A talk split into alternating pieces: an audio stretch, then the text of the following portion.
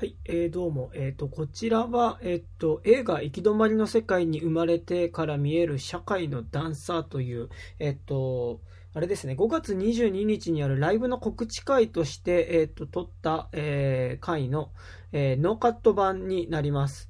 えっ、と、こちらの回がですね、え収録中に、えっ、と、僕の近所の井の頭公園っていう公園で、あの、この時一緒に撮った中村くんと二人で、えっと、喋っている回になるんですけど、えっと、収録中に、あの、僕の高校時代のですね、えーまあ、先生が、美術の先生が偶然通りかかって、で、まあ、ちょっとその先生も交えて、ちょっと少しその時話をしたんですね。で、後でちょっと収録した音源を聞いてみたら、ちょっとあの、先生が少し離れたところに立ってたっていうのもあって、あの、ちょっと割と先生の声が聞き取りづらいっていう感じの音源になっていたんですが、えっと、なってました。で、通常版の方では、ちょっとそちらのちょっと聞き取りづらかったので、先生が話してたパートは、丸々カットしてしまったんですが、えっと、こちらの音源は、えっと、先生が、え参加して以降も、えっと、全部ノーカットで収録しております。なので、えっと、途中で先生参加してからの部分がちょっと若干聞き取りづらいとは思う、若干というか結構ね、聞き取りづらいとは思うんですけど、まあちょっとそれも含めて聞いてもいいよっていう人は、もしよかったらこちらの音源で聞いていただけると嬉しいです。はい、えー、それではどうぞ聞いていただけますと.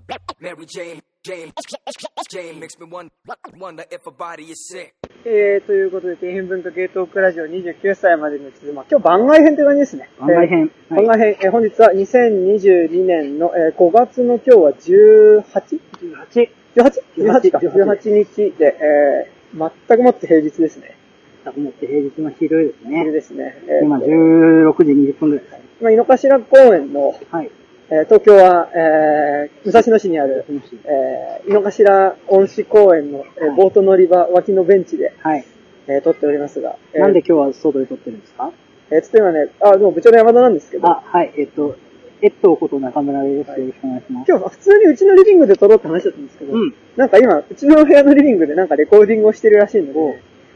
何のレコーディングかわかんないんですけど、今日レコーディングで使うねって今日朝連絡が来たんで、ちょっと使えなくなってしまったので今公園にいるっていう。なるほど。まあでも、まあ、ちょっとこう、なんすか。まあ、梅雨の間の、まだ梅雨じゃないのか。まあでも、もうちょっ割と過ごしやすい時期なので、そうですねまあ今日は暖かいですはい。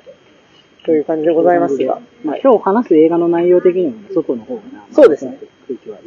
ストリートというか、ストリートというかまあ、パークというかね、パークスっていう感じでね、はい。ございますが。はい。えっ、と、本日は、はいえっ、と、2019年か。えーっと、公開は20年だったけど、えっと、制作は18年。18年か。の、えっ、と、マインディング・ザ・ギャップという、えっ、と、アメリカの、えっ、と、こなんだっけ、コロラド州？なんだっけ？まあ、アメリカの、えっ、と、ラストベルト、だからその、まあ、割と、こう、街の産業自体が、大きな産業が、会会社が撤退してしまって、まあ、割とちょっとこう産業自体が衰えつつある街を舞台に、えー、スケートボードを、えー街でしている、えー少年3人の、えーまあ、大体10代後半から、えっ、と、20代の始まりぐらいまでを、えっ、と、まあ、記録した、えードキュメンタリー映画について、日の回りの世界。はい、日の丸の世界に生まれて、現代マインディング・ザ・ギャップというね、はい。映画について喋っていこうと思うんですが、まあ、そう。で、なんでこれを今更、まあはい取り上げるかっていうと、はいはいはいってことです。そうですね。なので、まあ、今、その僕と、エットーと、ケイ山田くん、KTY くんで、まあ、今度、5月の22日、今週の日曜日ですか、はいはい。の17時半から22時に、えっと、はい渋谷のセブンスフロア、はい。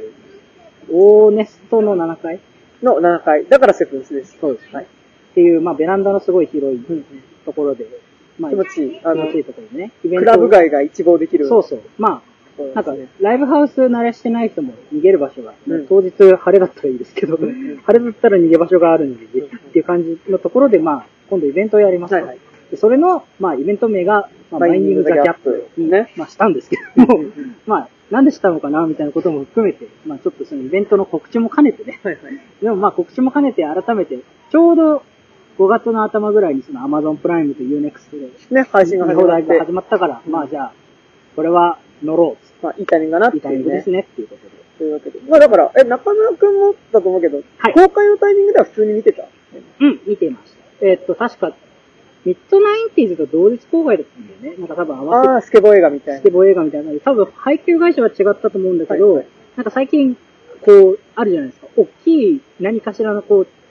映画に合わせて、うん。なんか一緒に公開するみたな。はいいはいはい。なんだっけな、なんかあの、チャイルドプレイの公開の時に、チャイルドプレイの監督が一個前に撮ったホラー映画も一緒に公開してたりとか。なんかそういうこう、なんて言えばいいんですかね？まあ、合わせ上映。合わせ上映多分だから、昔の興行だったら、日本立ちでやってた感じのことだと思うんだけど、乗っかり上映っていうそう形ね。で、お、まあ、その時に見てて、うん。まあ、すごい僕も好きな映画で、その、で、イベントをどうしようはい。まあ、その、ちょっと、今だ。から、あ、まずイベントの経緯の話。そうね、はい。イベント経緯の話をすると、その、僕らが、その2020年から21年の、はいはい。えっと、その、ウーバードライバーをしていた、まあ、しているんだけど、はい、今もね。まあ、そうウォルトにしたりね、い。ろいろありますけどね、まあなんか、そういうデリバリーをしていっ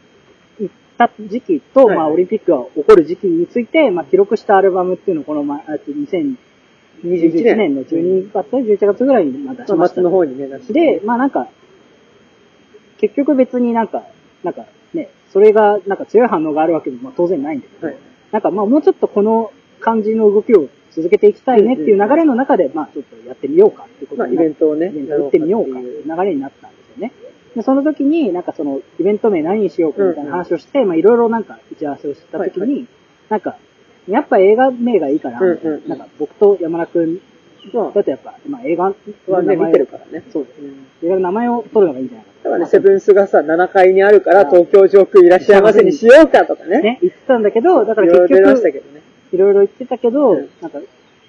まあなんか、いろいろ考えた時になんかふと、俺がこの映画のことを何かで思い出して、うん。やっぱマイニング・ザ・キャップがいいんじゃないかっていうふうに言って、その結果としてまあマイニング・ザ・キャップになったと。まあなん。かその、スケボー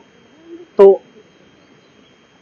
そうで、まあやっぱマインディング・ザ・キャップって言葉が、まあそもそもスケボーのこう溝に気をつけようよみたいなことと、まあその格差とかうん、男女差別みたいなことにかかってるっていうところが、まあ、それがまんまこう我々がこう、ウーバーのアルバムを出した時に、うん。ウーバーのアルバムのことを、ウーバーのことを言いながら社会のことをまんまうん流れで言うみたいなことと、まあ通じるなっていうのと、うん。まあその自転車でかけるみたいなことと、まあストリートをスケボーするっていうことの、まあイメージをちょっと重ねまあ路上を走っていくっていう意味では重なるんじゃないそう、まあ、あと車輪で転がるみたいな感じで、うん。まあ、基本的には何かこう、重なるものがあるんじゃないかっていうことで、うん。まあ、ちょっとその名前をお借りして、はい。そのマインドを借りようということで、まあ、イベントをやる。まあ、あとは一応ヒップホップだからね。まあなんかちょっと一応その、スケートボード、ストリート的なものもね。そうそうそう。うん。まあ、それもあります。っていうところはありっていうので、まあちょっと名前もお借りしたので、まあちょっと改めてね、まあイベント前に、まあ改めてどういう映画だったかっていうのをね、ちょっと改めて見て話しつつ、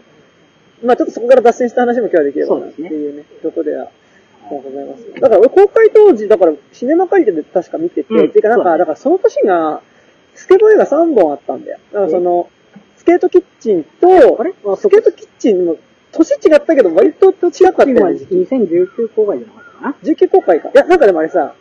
19が、なんかの特集で最初に先行上映じゃなかった？で、一般の上映ってちょっとタイミング違わなかったっけ？どうだっけ？まあまあいいや。ち ょそう、そう、ちょっと確認します。だミッドナインティーズとスケートキッチンと、ただ行き止まりの世界にまで、どっちにしろ、なんかまあ割と近い時期に公開ではあったんですよそうですね。んまあまあ、1年以内には全部公開してますね。で、しかもまあその3本ともやっぱ共通して、あのーまあ家に、まあそのストリートに出てきて、その、スケボーをやってる子たち、まあなんか、はいだから年代違うわけだけど、うんだからミッドナインティーズはだからタイトル通り、まさに90年代のことだし、で、で、多分、行き止まりの世界に生まれてが、だから2010 8年に公開されたから、まあ2010年代後半。10年代後半。で、スケートキッチンが、だからその、結構なんか印象的なのが、だから、ミッドナインティーズと行き止まりの世界に生まれては、だからまあそのスケボーの文化としてさ、はい。その、技を決める瞬間を記録しているビデオを撮るっていうのがあるわけだ。で、なんかだからその、ミッドナインティーズにしても、えっと、まあ行き止まりの世界に生まれても、まあ、ある意味結構そういう文脈でビデオカメラがあるみたいなところは、一個あるとは思うんですけど、うん。なんかだからそこに比べて、そのスケートキッチンはそれを記録するものが、だからその、行き止まりの世界に生まれてとミッドナインティーズはハンディカムなんだけど、うんあのスケートキッチンはあの、インスタグラムになってるっていうところで、なんかやっぱその、記録する媒体の違いは。あるのと、あとなんかちょうどやっぱ90年代、まあ2000、まあちょっとまあ2000年代は抜けてるけど、まあ、そうまあ10年代0年代後半と、まあ、まあ1000年。まあ今、ほぼ今っていうあの、まあ、でもスケートキッチンもね、2016年制作だから割と前なんですよ。そっかそっか。そうそうまあなんかでもそういうね、そうスケボー青春群像みたいなのが、そうあって、まあ、スケートキッチンは、はいはいあれは一応フィクションだけど、出てる人は全員スケートキッチンって、その実際に、うん。その、ニューヨークだっけ？ニューヨークだっけなうんなんか、にある女性スケータうんーたちの集団。の実際にいる人たちが全員出てるからあ、、そうなんだ。そうそうそう。だから全員あの人たちはまあなんか、役者っていうよりはスケーター。はいはいはい。なるほどなるほど。で、なんかね、その3本に共通してるのが、なんか割とみんなその路上に出てスケボーしてる若者っていうか若者たちっていうのが、うん結構まあなんかその物語進んでいくと、まあ割と家に居場所がないっていうことだったり、まあ家族の誰かから、なんならやっぱちょっと暴力を受けてるみたいなことっていうのが、まあ割と示されたりしてるっていうのが、まあ結構共通してあるところではあったなっていう。うん。だから、だからその年、別に俺はスケボーはやったことないんですけど、うん。なんかなんとなくそのスケボーついていた。うん、まあまあ、映画的には。なんかそれ、それこそ、ハーモニーコリンのキッハーモニーコリン監督じゃないけど、キッズとかもね、なんか確かその時上映してたよね。ああ、なんかその、ちょっと合わせリバイバルみたいな、合わせリバイバルみたいな感じうん。もうね、それでカカバーしちゃう。でもやっぱね、あの、すごい、東京ローカルの話になっちゃうんですけど、あの、むさ、あの、シネマ借りてとか武蔵野館が、はい割と合わせリバイバル上映よくやるまあ感じですよ。まあまあまあ、そうですね。なんか、そうですね。まさに、あの、行き止まりの世界に言われてもシネマ借りてで見たし。そうですね。うんうんまあ、まあその、メメインの、しはい新宿にはあるけど、ミニシアターだから、まあ新宿でミッドナインティーズを見て、そのままはい借り借りてで、うん行き止まり見てくださいみたいな感じですね。ね。っていう感じではあると思うんですけど。まあなんか、そうですね。でもなんかその、三つあって、はいはいえっと、俺はあんまミッドナインティーズは好きじゃないんだけど、あはいはいはい まあ、その、行き止まりとスケートキッチンはすごい好きで、うんうんうんで、やっぱり、だけどまあ、そうですね。なんか、まあ今回はその、なんでマインディング・ザ・ギャップ、その行き止まりを借りたかっていうと、うんまあやっぱ、行き止まりがやっぱり男性の話っていうか、うんうんその、その、行き止まりのじゃあちょっとあらすじみたな、はいいはいはい。ちらっと読むか。はい。お願いします。はい、えっ、と、ホームページにあります。はい小さな町で必死にもがく若者3人の12年を描くエモーショナルな傑作ドキュメンタリー。えーアメリカで最も惨めな町、イリノイ州ロックフォード、イリノイ州ロックフォードに暮らす、キア、ザック、リンの3人は幼い頃から貧しく暴力的な家庭から逃れるようにスケートボードにのめり込んでいた。スケートの仲間は彼らにとって唯一の居場所、もう一つの家族だった。いつも一緒だった彼らも大人になるにつれ少しずつ道を違えていく。ようやく見つけた低賃金の仕事を始めたキア、父親になったザック、そして映画監督になったビン。ビンのカメラは明るく見える3人の悲惨な過去や葛藤、思わぬ一面をあらわにしていく。希望が見えない環境、大人になる痛み、根深い親子の溝、リンが取り留めたスケートボード、ビデオと共に描かれる12年間の奇跡に何度も心が張り裂けそうになる。それでも彼らの笑顔に未来は変えられると応援せずにはいられない。痛みと希望を伴った傑作が誕生した。だそうです。なるほど。なんか結構あれですね、なんか熱のこもったあらすじですね。最初からめっちゃ褒めてる。まあまあま 応援せずにはいられないって、それはお前の主観だろうけどね。まあでも応援せずにはいられない映画ですよ。あ。まあまあ、そうですね。というね、感じでございますが。はいはい。そうですね。まあ、ね、ということで、うんうんいや、まあ俺も昨日見直したんですけど、はいはいはい Amazon プライムで。うんでも、これやっぱ改めて見直して、はいなんか、こんな辛い話だったっけっていうちょっとびっくりするぐらい、なんかその、なんか、生活、まあなんていうの、生活で得る苦しみみたいなものが、はいはいはい。はいいろんな人たち、もうほんと苦しみの群像劇というか、うんもうなんか、その、まあまず、主人公がビン君っていう、うんアジア系のね。まあアジア系の、うん。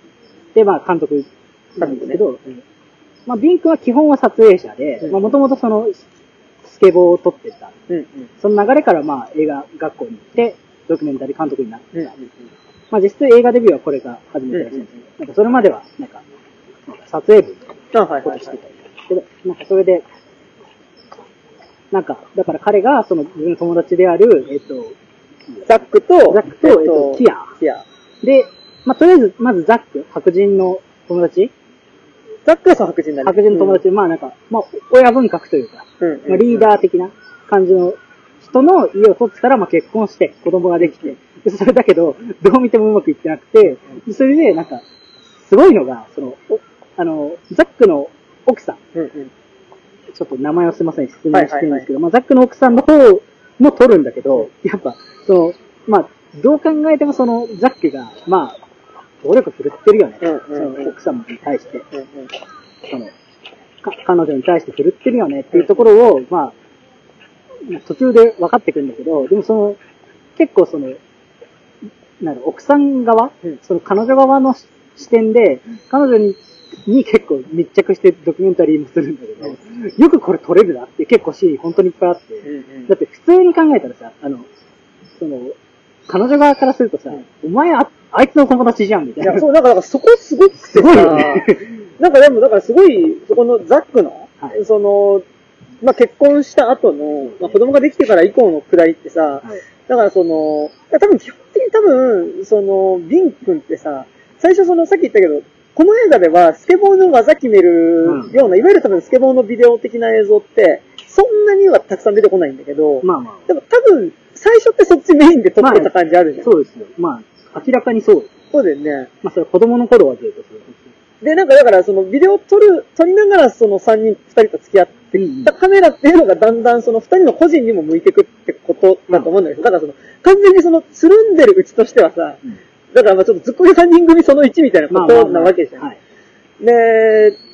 なんかなんかその、最初にだからそのやっぱ、だんだん、その育児の話っていうのを、わ割と最初その、ちょっとザックの側から聞くことがはい多かったり、インタビューの形としては多いわけじゃうんん。その最初の方は。で、なんかその、あの、俺が面倒見てるんだみたいな感じで、まあ、もう子供がいるから全然外にも行けないみたいな。で、で、そこにその、彼女の方が帰ってきてさ、うんで、あの、いや、お前いつまで遊んでんだよ、みたいな。あの、お前なんかちょうどこいつが寝るぐらいになると帰ってくるよな、みたいなことを完全に言いがかりですけどね。言って、まあなんかだからその、ちょっとこう、育児にすごい疲れてるザックみたいなうん感じに見えるし、なんかやっぱその、途中でこう彼女の方が、うんまあその、発発狂してるっていうか、まあその怒って、怒鳴り声を上げてる姿みたいなのも、なんかその喧嘩の現場に居合わせた別の友達が撮ってる音声とかで見て、なんかちょっとこう、エテスするとなんか、こうバランスとしてはさ、全然そのザックの側に加担して、うん。あの、彼女の側がおかしいっていうような、なんか、彼女の方が遊んでるし、全然子供の面倒を見ないのに、何かその暴力を振るってるとかな、一方的に言いがかりをつけてきて、あの、るようにも見えなくないんだけど、全然そこで、今度彼女の側の方にインタビューすると、あの、まあ、ザックが、まあ、その、いかに、自分、自分、またその、自分を抑えられないで、うん。その暴力を振るっていくかっていうことが、なんかこう、明らかになってくるんだけど、だからそのさ さっき中井君言ったけど、なんかやっぱ、見え方としてさ、その、多分、ビンって、全然、彼女からしたら、お前ザックの連れやんっていう、見え方に全然なるはずだけど、でも多分そこで、ザック、えっと、ビンがザックの彼女のことも取材できてるのって、多分そこも含めて、なんか、ちゃんと関係性は作れてたからなんだよね。そうだと思う。なんかやっぱ、そうね。やっぱり、まああとはだから、ちゃんとドキュメンタリー監督としてやってますよって感じがちゃんとあったんだろうね。なんかその、そう、なんか、よく、そう、ああのシーン、だからその、実際、あんた、じゃあ、なんか、ザックに見せられたのね。うんなんか、なんか何を見せられたか知らないけど、多分それは私が怒ってる姿だと思うけど、その前にあいつが私をめっちゃ殴ってきたんだよ。で、ここにあざあるんだけど、みたいな。で、ああいつ足、で翌朝起きてあざ見せても謝んないのよ、みたいな風に言って、るこシーンがあるんだけど、やっぱ、なんか、その、なんか、普通だったら取り得ないっていうか、うんまあまあ、その、なんだろう。友達じゃないと撮れない距離感の映像でもあるけど、友達すぎて肩入れしてたら撮れない映像でもあるっていう、本当にちょっとなんか、これどう見ればいいんだみたいなシーンが続く、なんか、そこよくできてんだけど。あの、つながりとして、ちょっとよくできすぎながらよくできてるんだけど、でも正直この映画の後半の、まさに一番こう、受け、な、どうするかっていう問題、うん。まあ彼らの中に発生する問題って、俺たちって、その家族から、まあ、主にやっぱ父親からの暴力で、やっぱ居場所がなくて、だからスケボーパークに集まって、あの、スケボーに熱中してたはずなのに、いざ自分たちが父親になった時に、暴力振るっちゃう。まあ、だザックからすると。暴力を振るってしまう自分だし、はいで、やっぱ他のキアとか、あとビンからすると、仲間が自分の父親と同じようにことをしてる。まあ子供に、まあ今はだからその、まだ妻ではあるけど、これさらに行くと子供にも暴力振るっちゃうんじゃないっていうことになるんじゃないっていうのをどう受け止めるかっていうことがさ、一番の問題として出てくるんだけどさ、でもそれってさ、まさにさ、あの、取れちゃったものじゃん。そう。あの、その、だから普通、まあ普通って何？常識って何って感じですけど、はいだからなんかそのさ、あの、多分、ザックまでの人間関係でとどまって、はいこう、いわゆるこう、ホモソ的にね、まあ、あの、俺たちって、俺たち三人みたいなさ、わかんないけど、3人大変みたいなね。で、いれば、なんかそこの、ザックの彼女うん。の、その、まあ、ザックが彼女に何をしてるかっていうことっていうのさ、うん。知らないでいたかもしれないけどさ、やっぱそれをし撮れたっていうかさ、その、まあ、カメラがあったから撮れたのか、もしかしたら、普通にリンとその彼女とかって、別にカメラがなくてももっとまあ。そういう話ができるほど深い関係だったの、深いっていうかその、に友達関係としてさ、その彼女も含めて仲良かったりするってこともあるから、もしかしたらカメラなくても聞けたのかもしれないけど、でもまあ少なくともこの映画によってやっぱそれをし、カメラが回ったことによって撮れちゃったっていうところがあっても、だからそれをどう受け止めるかっていうのがやっぱ後半すごいこうね、重いこととして出てくるっていうのはありますよね。なんか、だから基本的に言うと、そのザック周りの、暴力を振るってしまうザック、暴力を振るわれてしまっている、えっと、ザックの彼女。彼女。うん。で、あと、えっと、まあ、えっと、えっと、き、き、キア。キアか。うん。キアの、あの、まあ、父親から暴力を振るわれていたこともあるし、今実際こう、なんて言えばいいのかな。あの、まあ、労働的にすごい、うんなんだろう、皿洗い最初、そのなんか、ファミレスの皿洗いみたいな。ファミレスっていうかまあちょっとそのダイナーの皿洗いみたいなのやってて、でまあだから賃金も安くてっていうな。ね安。くて、辛くて、みたいな感じで。うんっていう苦しみと、あとはまあ、ビン自体が、えっと、その、キアの話とかザックの話を見ているうちに、あ、なんか昔殴られてたことに対して、なんか、自分も向き合わなければいけないって思って、えっと、自分の、えっと、異母兄弟とか、うんあとはその自分のお母さん。うんうんもう自分のお父さんに暴力を振られてたんだけど、もうそのお父さんはもういないから、うんそのお母さんに、あの、僕が殴られてたことを知ってましたかって聞くっていう。まあ、本当になんかこう、なんでそんなことを、辛いことをすんねんっていう 感じでもう、もう見てるだけでマジでこう吐きそうになるシーンですけど、なんかまあ、そう、だから基本的にそういうこう、なんか、まあ、なんだろうね、こう、自分でその傷をえぐってちゃんと治療するみたいな、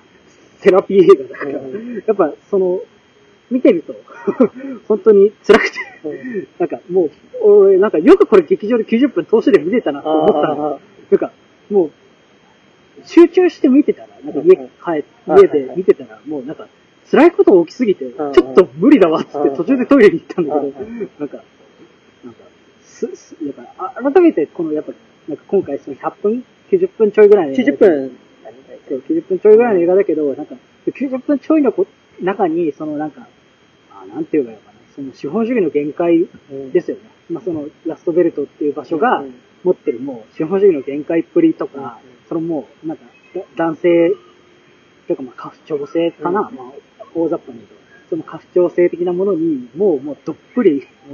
こう、侵されてしまった人たちの、もう、なんか、苦しみの、こう、ミルフィーユみたいな、なんか、それがやっぱ、すごい、つぶさに描かれていて、うん。やっぱりなんか、しかもやっぱりその、さっきも言ったみたいに、これは友達じゃないと撮れなかったし、うんうん単なる友達だけを取材しただけじゃ撮れなかった。うん自分を苦しめようとしないと。うんだからその、お母さんに聞くとか、はいその、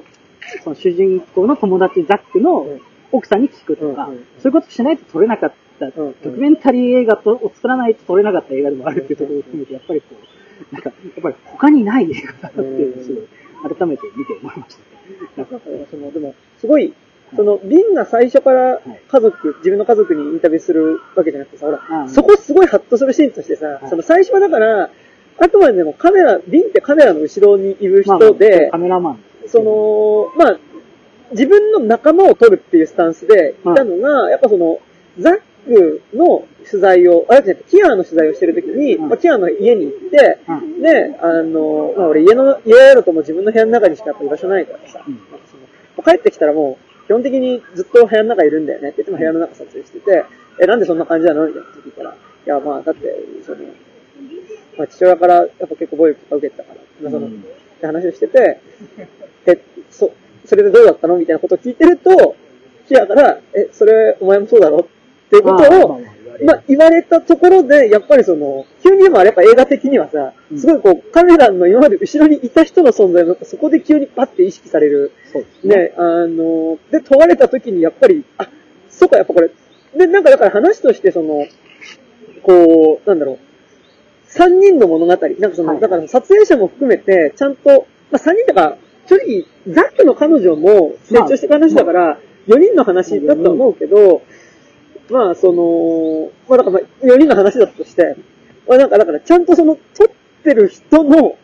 側の問題を解決しなきゃいけないっていう、なんかその、その結構、だから被写体とその撮影者っていうのが、ん結構フラットな関係性であることっていうのが、なんかそのうん同じような問題を抱えてる。あのーなんか、そう。だから普通の割とドキュメンタリーだと、なんかその、自分、まあ、撮影者とか監督は観察者っていう立場なんだけど、やっぱりこう、お同じ、まあ、舞台の家に、上にいるっていうか、まあ、同じ街で一緒に生きてる、まあ、なんだって友達だしっていうところで、やっぱりその、それぞれがこう、まあ、なんかね、なんか、別に傷を見せ合ってるわけじゃないんだけど、うまあなんかその、もう他の人の傷を自分が取ってるから、自分もその自分の傷にちゃんと向き合わなきゃって感じで、自分の傷をこう、うん。えぐり出すっていう。だし、なんか、これは、なんかでも、なんだろう。でも逆にその映画として最後、綺麗なところにまとまっていく。で、まとめて一つの作品にしたっていうことはがい、ある意味、ここに出てくる登場人物たちにとっての救いになってる。なんかその。現実に彼らが抱えてる問題をもとに、ある種一つ、この映画って綺麗すぎるほど綺麗なクライマックスに向かってくるんだけど、まあまあまあまあまあまあ。まあそのつながりとしてさ、まあその、キアが、その、自分の父親の墓参りに行くっていうエピソードと、あのやっぱり今、実際に子供に暴力を振るうかもしれない、このまま行ったら自分が一緒に暮らしてたら子供に暴力を振るってしまうかもしれないっていう恐れもあって、やっぱそのお酒に逃げてしまったりとか、あの違うあザックの話彼女を作ってみたりとか、こう、もがいてるザックっていうのが結構同時に描かれてるのってさ、まあままあ、ちょっと正直、あ。まあエモーショナルすぎる構成だよね。で、さらにやっぱそこにさ、あとさらにとビンのお母さんが、あああのーどうする、私もまあ暴力を振られてたってことも言ってて、ねで、そう夫にね。本当に暴力を振られてたって話をしてっていう、なんかもう、それぞれの抱える問題のやっぱ確信だったりとか、今本当に辛いことと、でも同時にやっぱこう、ちょっとずつ前進していってるキアの姿みたいなのとかが、やっぱりそこに混じっていく姿っていうのが、まあなんかちょっと、正直、綺麗すぎる終わり方な気も、俺はあいや、わかる。映画のつながりとしてすごい綺麗だなと思ったんだけど、でも逆になんかだからその、よっぽどそのすごいきつい現実をもとに、でもその映画の中ではやっぱその綺麗に終わらせ、いやだってさ、でも行き止まりの世界に積まれて、あの、生まれての後もさ、多分ザックはすごい大変だろうしさ、まあ、でザックのその彼女、まあだからその後、まあ、その離婚して、で、あの、自分で子供を育てていく。で、ザックに、まあ、あの、養育費を、まあ、請求して、で、まあ、自分で育てていくっていうね、あの、ことになるわけだけど、まあ、多分、その後も大変なことはずっと続くしさ、まあ。まさに、でも、こう、だからこそ、マインディング・ザ・ギャップってタイトルなんだとも思うしね。うんなんだと思うけど、でもなんか、割とこう、なんなら綺麗すぎる終わり方もする気はするんだけど、うんでも、なんかやっぱ、綺麗すぎる希望のある終わり方を映画の編集の形で作ってあげることによって、何かこの映画自体が、やっぱこう、まあ観客ももちろんだけど、やっぱ彼ら自身の本当に、そう、救いになってるっていうところがいいですよね。そうですね。まあ、実際セリフとしてキアが、まあ自分が映画撮られてどう思ったんだけど、うん。まあでもなんか無料でセラピー受けてたみたいな感じかな、みたいなことを言うセリフ、シーンがあって、うん、うん。やっぱりその、まあなんか、自分たちもその、まあ、なんだろうね、その、まあ、ビンが撮ってくれるならってことと、まあ、これがまさか映画になるならっていう意味で、うんまあ、打ち明けちゃってることがいっぱいあると思うんだけど、うんやっぱりその、なんか、自分が暴力したこととか、うん。まあなんかその、結局墓こうとか、まあ最最終的にキアは街を出るんです。ようん、うん。街を出ようと思うとか、うん。そういうことも含めて、なんかその、やっぱり、なんて言えばいいのかな、そのまあ、撮るっていう行為含めて、まあその、なんか、ドラマティックに、ドラマティックに、なんていうのかな、そのなんか、そうね、やっぱりその、だスケボーをする中でさ、カメラを撮るってさ、うん。まあそれはだからやっぱり、自分がスケボーをする瞬間をかっこよく収めて、うんこのように残すって行為じゃない、うんうん。まあその、実際よりも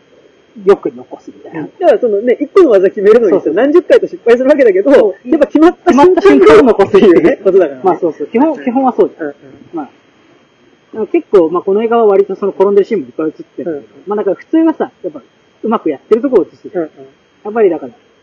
っぱりそういうカメラって多分そう、彼らにとってそういうもので、だからやっぱりその、あれがあることによって、多分その、自分たちの人生をまあ前向きに回そうというふうに、こう、するための行動も多分してるんだろうなって感じはすごいするんですよ。ケアは特にやっぱりそう。まあなんかその、まあなんかすごい一番恥ずかしそうにカメラに映るってことはやっぱりカメラを強く意識してるっていうこともあるから、やっぱりそのなんか、いろんな行動をするときとかも、なんかまあ、すごくやっぱり、まあ、はにかむよね。そう。いや、めっちゃはにかむよね。やっぱ、キアはその、なんていうか、まあ、そう、一人だけ、まあ、ここの三人の中では、えっと、ビン君がまあアジア系で、うんまあ、ザックが白人で、キアがまあ、く黒人なんですけど、うんまあ、その、まあ、いわゆる、なんか、なんだろうね、パブリックイメージとかに比べると、なんか、だいぶ、なんていうか、すごい繊細にはにかむんだよね。うんうんまあなんか、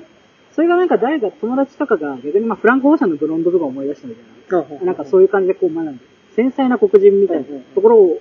思い出したみたいなこともまあ言ってる人も友達いたけど、まあそれもわかるというか、まあすごくこう、なんていうのかな、なんか、やっぱり一番あの三人の中でめっちゃシャイっていう、なんか、やっぱりザック、でもなんかその、結局その、でもなんだろう。やっぱりザックの問題が結構この映画の中では一番デカめに取り上げられてるんだけど、やっぱり、ふとした瞬間にその、キアのうん表情とかがめちゃくちゃこうやっぱ、えまあ映画になるっていう、まあそのなんか、なんだろうね、そのザックとか、まあ結構印象的なシーンで、うん。ザックとかと一緒にまあなんか遊んで飲んで、そしたらなんかでも、まあなんか、まあほぼ白人の友達がいっぱいいる中で急に、これめっちゃ笑えるんだって。ああ、はいはい。そのなんかまあ、語りとか N ワードギャグみたいな、こやつを見て、まあまあ、ザックとかみんな笑ってるのを見て、キアがすごい微妙な顔するっていうか、すごい寂しそうな顔するみたいなシーンがあって、やっぱりそのシーンでこう、なんか、まあだから黒人、まあ自分の父さんが、まあ黒人で行って、白人の友達がいても自分黒人であるってことを忘れるなみたいなことを言ってたみたいなことを言うんだけど、まあやっぱりそうっていうか、うん。まあなんか、その、ふとした瞬間にこの、まあなんだろう、この映画、まあこの映画の前提というよりはもう、もうこの世界の前提にある黒人差別みたいな、そのアメリカとかにはびこる黒人差別みたいなものについてゾッて気づかされる瞬間があって、まあ、もう一つ黒人差別のシーンで、あとまあ差別のシーンで言うと、その白人の、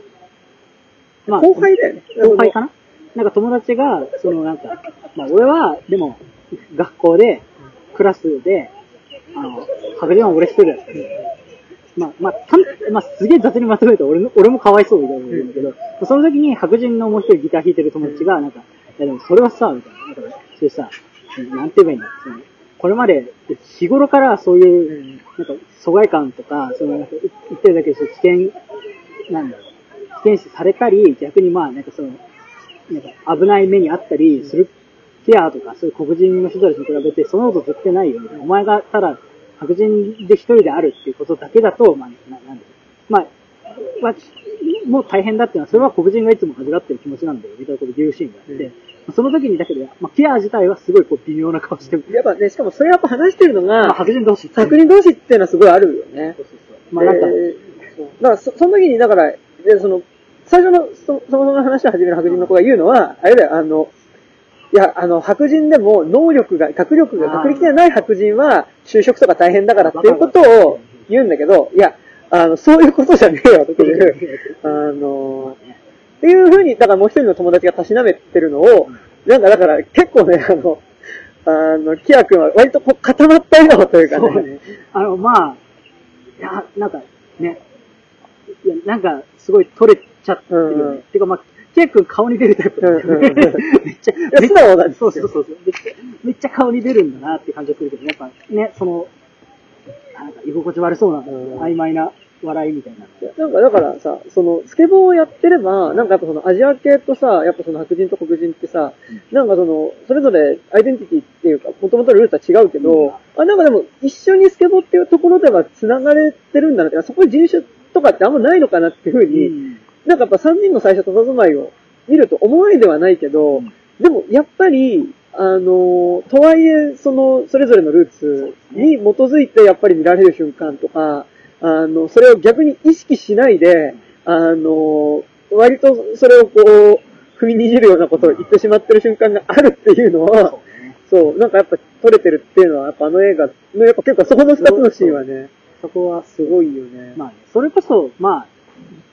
ビンはアジア系だけど、まあアジアンヘイトも多分まあ本当は、まあうん。あるはずなんだよね。まあ、まああの空気、区域だとないのかもしれない。うんまあ比較的薄いのかもしれないけど、まあ本来絶対あるはずで。まあだからやっぱりその、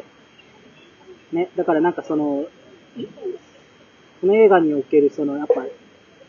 やっぱり暴力を行使する側に最終的にザックがなっちゃうっていうのも、なんかその、まあ、全然別に暴力を振るってる黒人だったりアジア系の人もまあ、親みんな親の人もいるんだけど、やっぱりそのなんか、どうしても、なんかその、もう、お俺は最悪だみたいなうん感じでこうザックが自分のことを言うシーンがあるんだけど、まああの、もうお、俺の人生がつまんないのは、うん俺が最悪な人間だから、みたいな。うんもうほんと辛いシーン、辛いっていうと、まあ、まあ、まあ、あいつ自体が人殴ってるから、まあ、すごい言えたもんじゃないんだけど、まあ、とはいえなんかその、まあ、俺が最低だからこの、なんかなんだろう、この、社会が悪いとかいうのもあるかもしれないけど、とはいえ、これは、あの、俺自身に問題があるんだっていうシーン、泣きながら言ってそれ酒を飲むんだっていうシーン。いや、だから、だからすごいさ、やっぱ見てる、なんかだからその、でもこの映画、はい。やっぱすごい、ドキュメンタリーだけどいいのは、なんかやっぱさっきちょっと話になっちゃうけど、はい。やっぱこうさ、こう、撮影者と被写体がフラットじゃん。うん。でもなんかそれって結構さ、難しいというかさ、まあまあの、やっぱり、こう、例えばね、うんこれちょっと話違うけおどう、アクトーブキリングとかってさ。だからあれだったらフランス人の監督。だっけフランス人の監督がさ、だから、あの、あれはどこだっけ？あの、アクト・オブ・キリングは、えっと、虐殺があったのは、えっと、アンワルさんですよ。アンワルさんだっけ名前覚えてんだよな。えー、フィリピンだっけ？なんだっけ？アクト・オブ・キリング出ます？アクト・オブ・キリング、ちょっと待ってね。あせん。ね。いやー、井の頭公園はすごい、えー、日の光が、さね、めちゃくちゃ下手くそなつもりじゃん。こう照りつけておりまして。アクト・オブ・キリングはインドネシア。インドネシアか。いや、なんか、だからさ、インドネシアの、だからその中で起こってたさ、まあその、虐殺のことをさ、まあ虐殺当事者に撮影してるって映画じゃん。うん。でもさ、あのーでもなんかその、当時の虐殺をさ、まあ、えんもう一回、その、当事者に演じさせてさ、うんあのーもう一回、本当に罪の意識を感じてねえのかみたいなことをさ、なんかこう、掘り下げていくみたいな映画だけどさ、うんあの、お前はどうやねんっていうかさ、もうそれってなんまあまあか圧倒的にさ、その、まあ、実験主催者感が強い。そう、で、なんかやっまあぱその、ちなみにジョシア・オッペンハイマーはアメリカ人です。ほらそっか、そう、アメリカ人か。でもなんかそのさ、やっぱこう、圧倒的にまあ、その場所とさ、やっぱ接点がない人がさ、まあまあその、まあ、接点がないっていうか、まあ、接点なくはないと思うんだけど、歴史的な経緯はね、いろいろね。全くないとは言えないと思うけど、まあだからさ、そういう、まあ、その土地じゃない人がさ、まあ、ある意味だからその、しかも、そのなんだろう、アメリカ、ヨーロッパ中心的なところからするとさ、やっぱそっちの、こう、持ってる人が持ってない人にカメラを向けてさ、うんうん。ちょっとある種のモンド的なところもあるよね。まあまあなんかそういうの。めちゃくちゃモンド映画風に撮られてる。ね。で、なんか、だからそこってすぐカメラを向けるところでの関係性がさ、被写体と撮る側で全然フラットじゃない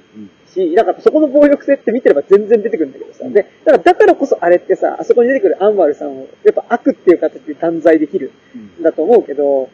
で、なんか、で、全然まあこの映画は違うわけだけど、そこで言うと、関係性フラットなわけだけど、なんか、それで言うとさ、その、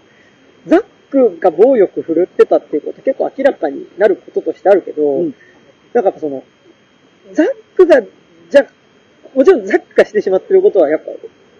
暴力だし、なんか良くないことなわけだけど、なんかやっぱ同時に、その、ザック自身の抱えてる苦しみみたいなところにも、うん。結構やっぱフォーカスすることによって、なんかやっぱこう、断罪をしてないというかさ、やっぱ一緒にこの、なんかやっぱこう、ちょっとした失敗とか、うん。なんかこう、ちょっとした、こう、気分の落ち込みとかで、全然こう、人生が悪い方に行こうと思えば、いくらでも行ける中で、なんとか自分の方、生活とか生きることを、なんとかいい方向に持っていこうとするけど、なんかやっぱその度につまずいてしまう人として、やっぱりなんか誰もが描かれてるようなバランス感で取られてるっていうのがなんかやっぱ、で、その中の一人で、に、リンもそうであるっていう、そうね。バランス感なのが、なんかだからすごいドキュメンタリーだけど、やっぱ被写体とその、なんだろう、撮る方の関係性のフラットさっていうのはね、めっちゃある。やっぱり、そのなんか、ここまでさ、うんなんかだから、結構、あの、それこそ東京自転車橋とか、いはいはいあれ完全に自分が主役のドキュメンタリーね。まあ、あれはだからある意味、なんか、まあ、じなんだろう。ドキュメンタリーだけど、まあ自分を演出してるっていう部分はあるんだけど、やっぱこの映画がなんか不思議なのは、そのなんか、登場人物、なんかだから自分の役割が、なんだろう、主人公の友達みたいな、っていうドキュメント、まあ主人公の、3人の主人公の一人なんだけど、まあ役割的にはどうしても映る時間少ないから、まあなんかその主人公のメインの友達みたいな役割として自分が出てくるドキュメンタリーっていう、なんかやっぱ、なんか、その、なんか、なんだろうね、なんかその居心地の不思議さ、やっぱりそういう映画ってあんまないじゃん。そうね。なんか、なんか、もちろん監督は多分めちゃくちゃクレバーうんだし、うんうんうんうん。すごいドキュメンタリー映画として作ってるんだけど、うんうんでやっぱり一方、やっぱり、そのだから、ドキュメンタリー映画として作れば作るほど自分をちゃんと登場人物として出さざるを得ないってことに監督が気づいていくとうんうんいうか、なんかそういうバランスっていうか、なんかだから、自分を出したいっていうよりは、ここで自分が出ない方が、なんか、不誠実じゃないみたいな。うんうんうんうんなんか、そういうバランスで多分自分を映してるとは思うんだけど、なんか、結果的にだからまあ、それによってね、なんかその、主人公3人だけじゃなくて、そのあの主人公、あの、ザックの彼女とか、はいはいはい。やっぱりザックの彼女もすごいメイン登場人物とか、まあ、もうほぼ実質主役だと思うし、うんうんうん。やっぱり、高校の先生です。高校の先生、あ、どうも。すごい、いきなり高校の先生が。あ、どうぞどうぞ。あ、どうも。ま、どうも、どうも。こんにちは。あ、元気、元気。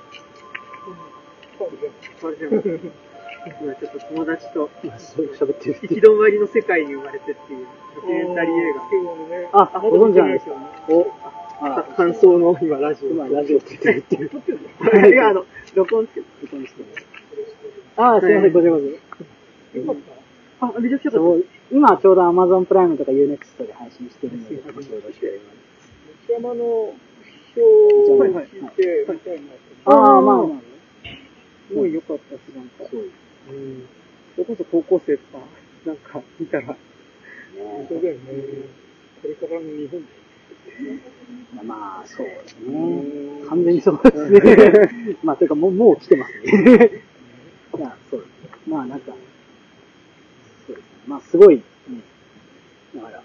それこそ、だから、今、主主人公3人いるんですけど、なんか、1人がまあ、暴力を、なんか、スケボーの仲間なんですけど、1人が暴力を振るっちゃうっていう点でなくて、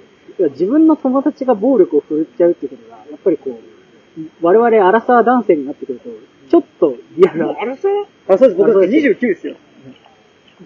なんですよ。僕も20、今7なんですけど、あ、今から、友達のラッパーのラッ。パーの中のベッド。それでなんか、いやなんかだからさっき、やっぱ、えなんかで今日そ、今からその話をやっぱ、アラサーになってくるとそういうことってマジでリアルっていうか友達がね、だから家族持った時とかうんに暴力振るっ暴力振るっちゃうみたいなこともっていうのはねね。っていう。俺、あれの、今見てないけど、大学聞いてさ、すごい印象に残ってるのが、はい。再会して、はいはい。それでお互いのこう実情を知るじゃん。はいはいはいはいはい。実はこうだったの。再開、まあまうんみんな大変だった。あ。はい、はい。だからそれはあの、若い時は知らないでいるっていう。ああ、まあそうですね。そこを共有できないとっていうのさ、それが俺一番こう、はいはい、はい。あのこの仕事やってても、ああの、本当にどんど教師んその、要するに、いや、若者同士がもう分断してんだよね。ーうーん。昔よりこう、わちゃわちゃやってんだけど、肝心なとこはこう、あの、ん見せられないっていうか、それがどん。どんどんどん必要になってるっていうはい、はい。あでも、その、それこそ、なんか卒業した後も、なんかその、ちゃんと関係繋がってたりとか、する友達同士じゃないと、なんか大学中、そっか、あの時あいつこれぐらい大変だったんだっていうことに対する共感とかって、なんかいい形でできないというか、なんか人から噂とかでまた、なんかあいつこうだったらしいよみたいな感じで聞いちゃうと、なんかそれはそれでなんかちゃんと共感っていうか、なんかその、その人の側に立って、そういうことを考えられない気がするし、うん。い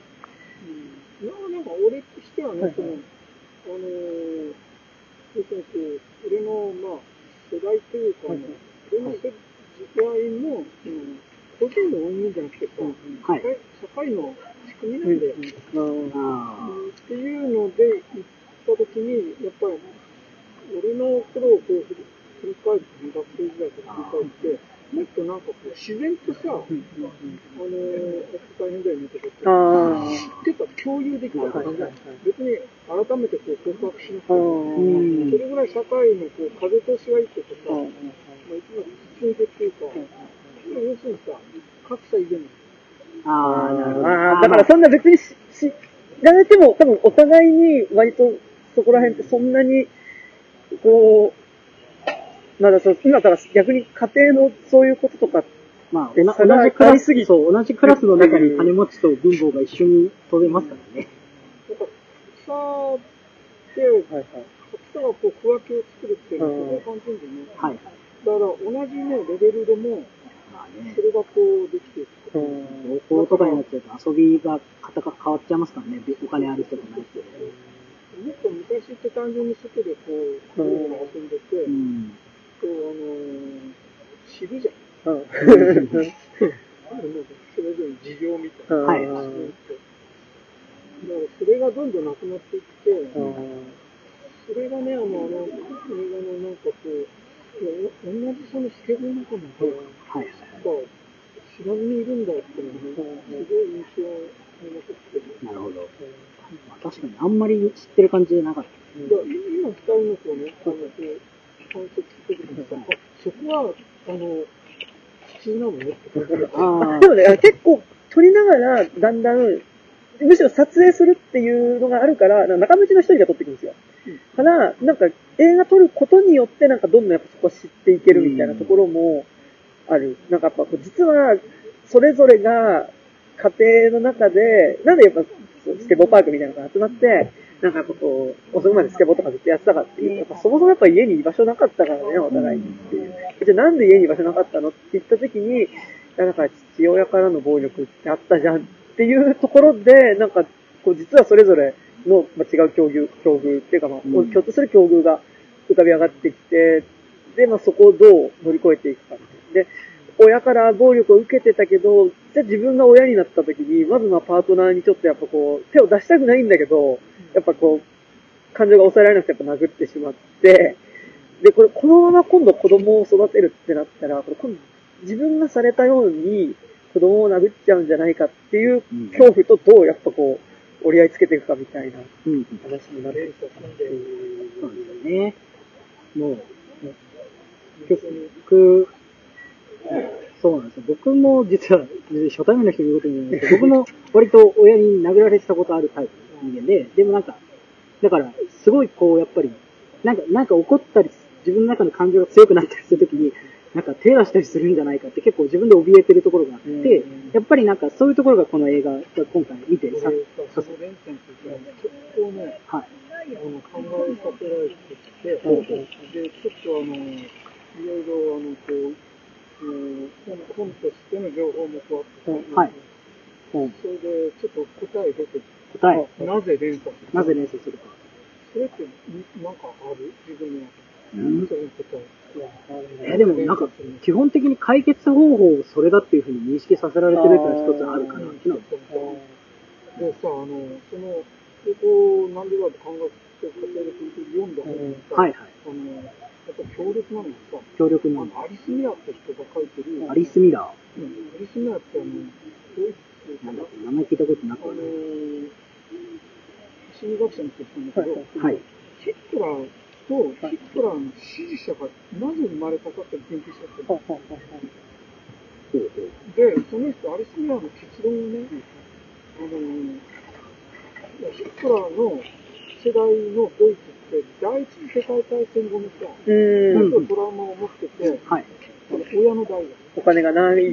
頃ってそうそう、だからで追い込まれてる人なんで、でそれの、あの、反動でっていうか、影響で、あの、すごくね、あの、厳しい体罰を受けてる。あの、映画であの、あの、なんだっけ、えっと、ハネケのさ、はいはい。あ、えーと、村のやつ。そうそう、あれあれ、えーとあれがまんまそれを白いカラスそう、はいはいはいはあそう、あれは、あれでさ、あの、ほら、あの、ちょっと粗相した子供に、来なさいって、こうやるじゃん。はいはいはいはい。で上を前に伸ばして、はい。なんか、な適切だよね。木の枝っていうかなんか棒みたいなんで殴るっていう。あれ、あれやるときにお前のためなんだよ。はいはいはあ俺はお前のことを思ってる。ーあー、まあ、それは言いますよ、だから。痛みと愛がセットではいはいはいはいはいだから、アリス・ミラーに言うと、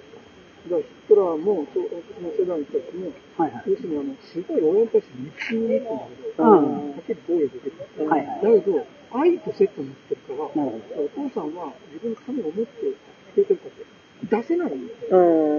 うん。それを、そういう産地まで聞いてて、怨念がガーッと溜まっていって、はいはいはい。で、それを、あの、要するにあの、自分でも意識しないで、それを晴らすための権力をつかむっていうのをやってて、ヒうんットラーはね、世界に復讐したっていうね。あ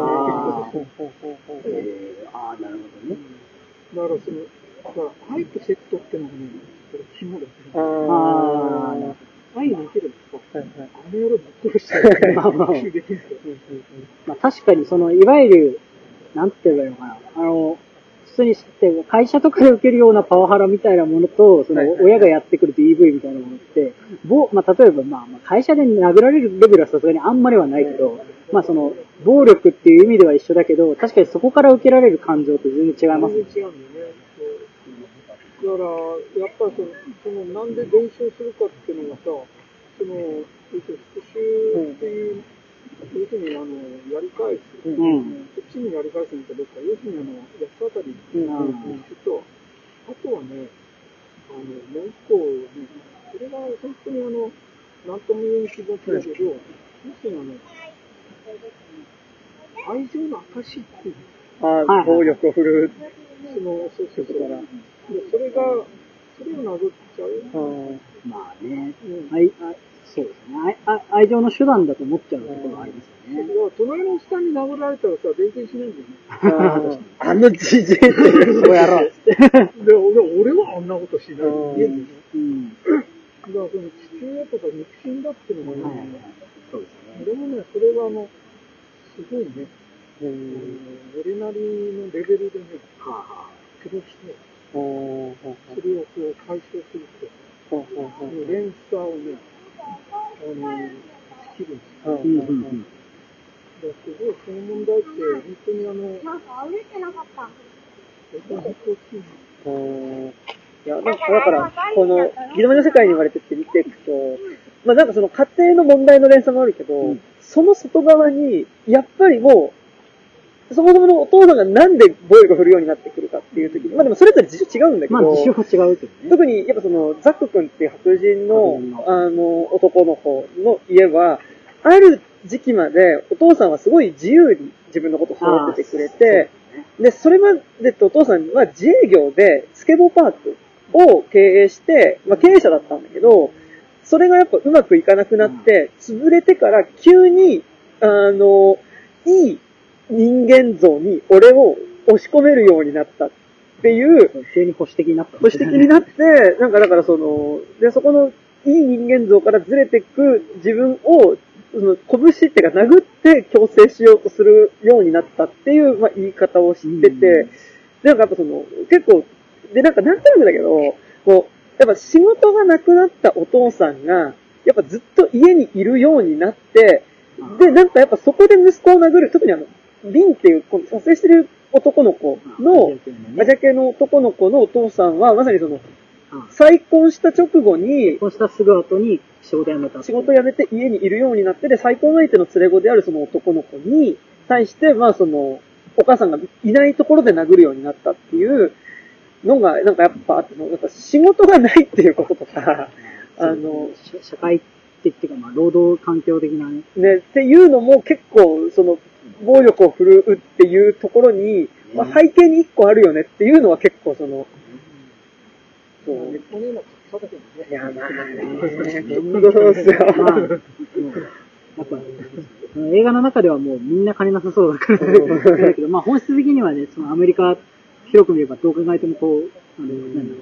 う、もう下も下の場所であることは間違いない。ラストベルトってだから、ねあれだよ、その、やっぱ工業とかさ、その、アメリカの中の工場、大きい工場があったところが、やっぱ軒並みその、潰れて、で、その街の、そこの産業によって潤ってた街っていうのが、まあ街ごとね、そのうまくいかなくなっちゃって、それこそね、去年だと、あノマドランドとかも、やっぱりその、ね、そのラストベルトの話だったし、そんなのバックサイドね、今いい。まあね気がめいるって気がめいる。いや、もう、ぶっちゃけさ、はいはい。あの、ある学者さんが言ってたけど、はいはい。国民国家が終わろうとしてると思う。そうそうそう。それ一番リアルなところだと思う。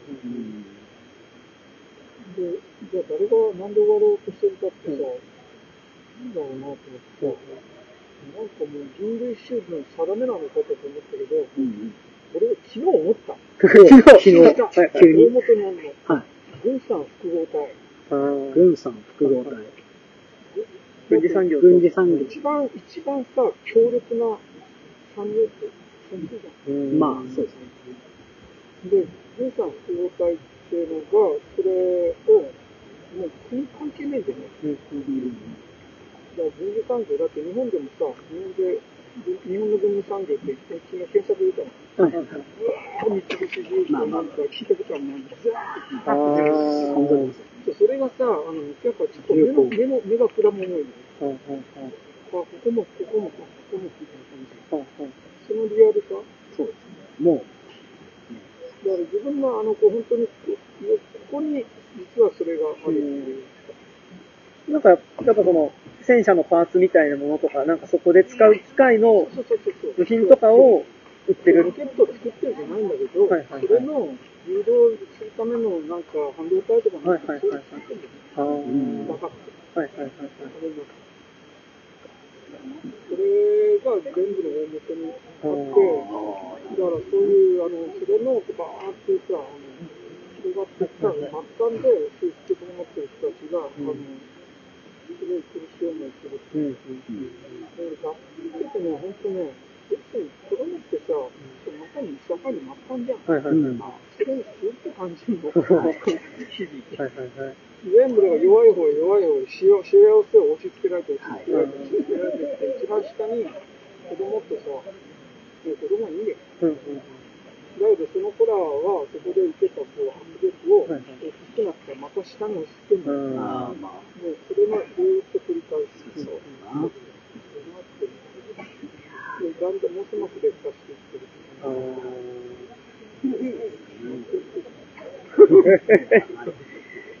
まあ、だから、それこそ若い人たちが、まあ、なんか、それこそ選挙に行ったりすると、まあうん結構ポ、ポピュリズム的っていうーか、まあなんか、威勢のいいこと言ってるけど、それ政策としては、みたいなうんうんところにまあ投票しちゃいがちになっちゃうのも、まあ結構そういうこともある。うんうんそのなんか、とりあえず現状を全部ぶっ壊して全部出ほしいしてくれるっていうね。してほしいけけど、まあだから、まあ、わからないのもあるし、うんまあなんかその、なんか、ねっていうのもあるよ。だからやっぱね、そうすると、やっぱすごいその、なんだ、あの、まあ、く、そのさ、いや、あの、とりあえずもう水道とかその民、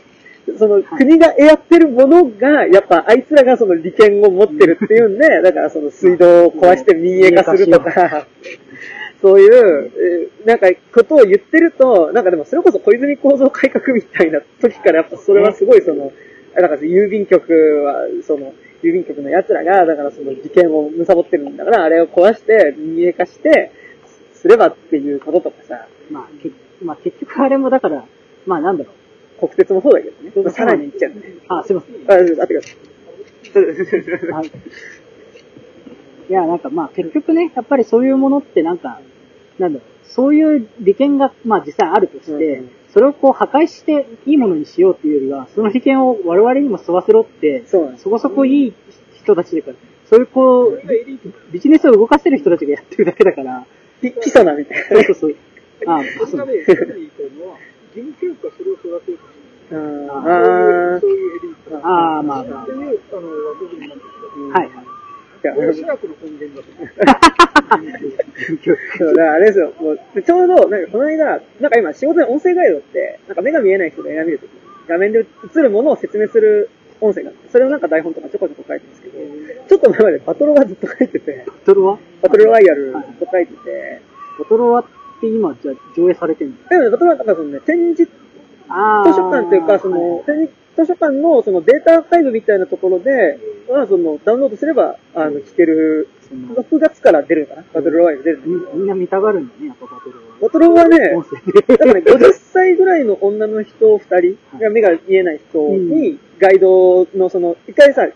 ちゃんとこれで伝わってるか確認する作業構成みたいなね。はいはい。その作業の時やったけど、なんかあの、あ、なんかめっちゃ面白いですねってなんかすごい言ってたから。やっぱ、需要があるんですね。でもなんかバトルはでやっぱ、すごい最初、ただのたけしが、は今日来たのが最終日が、あの、まあ、その、まあ今からだから人殺し殺し合いをね、この42人のクラス、クラスでね、殺し合いをしてもらいますね。で言った時に、やっぱりこう言うのが、あの、い、いですか皆さん、この世の中はゲームですって、あの、戦って、勝ち残って、えー生き残る、えー価値のある大人になりましょうって言ってゲームが始まるっていう、うん、ね、そう。直裁的だよ。だから2001年とか、だからその2000年公開で、で、2001年特別版ってその、だったかな。でもなんか2000年前後だった気がする。うん。911の後ですね。911後かな ?2 は完全に911の後なんですけど、でもなんか、まあ、そこら辺の年代で、そうね。バトルロワイヤルが2000年。で、特別編がが2001 2001年。そっか。でも僕特別編の方書いたんですけど、そう。なんかそのテーマで始まって、しかもやっぱあの映画は出てくる大人がもうみんな頑張れしか言えなくなってるっていう。頑張れって言いながら自殺したお父さんだったり、頑張れって言いながら娘に売春させるお母さんっていう。まあなんか、大人が、だから子供に何もかける言葉がなくなってる世界の中で、じゃあまあ子供はどうするかっていう話なんだなっていうのが、うん結構改めてなんかだから半年間ぐらい結構何回もバトルを見直してて。じゃあ、その子供のいや、ですよ。だからなんか、だから、それこそ深作金次及びまだ脚本書いたのは深作健太、深作金次の息子、だから当時30代とかそれぐらいだったんですけど、だからなんか、だから、その君たちはもう大人の世代が残してしまったこういうものとか、もう、に引っ張られないで君たちの人生を生きていっていいんだよっていうメッセージを割とリアルタイム、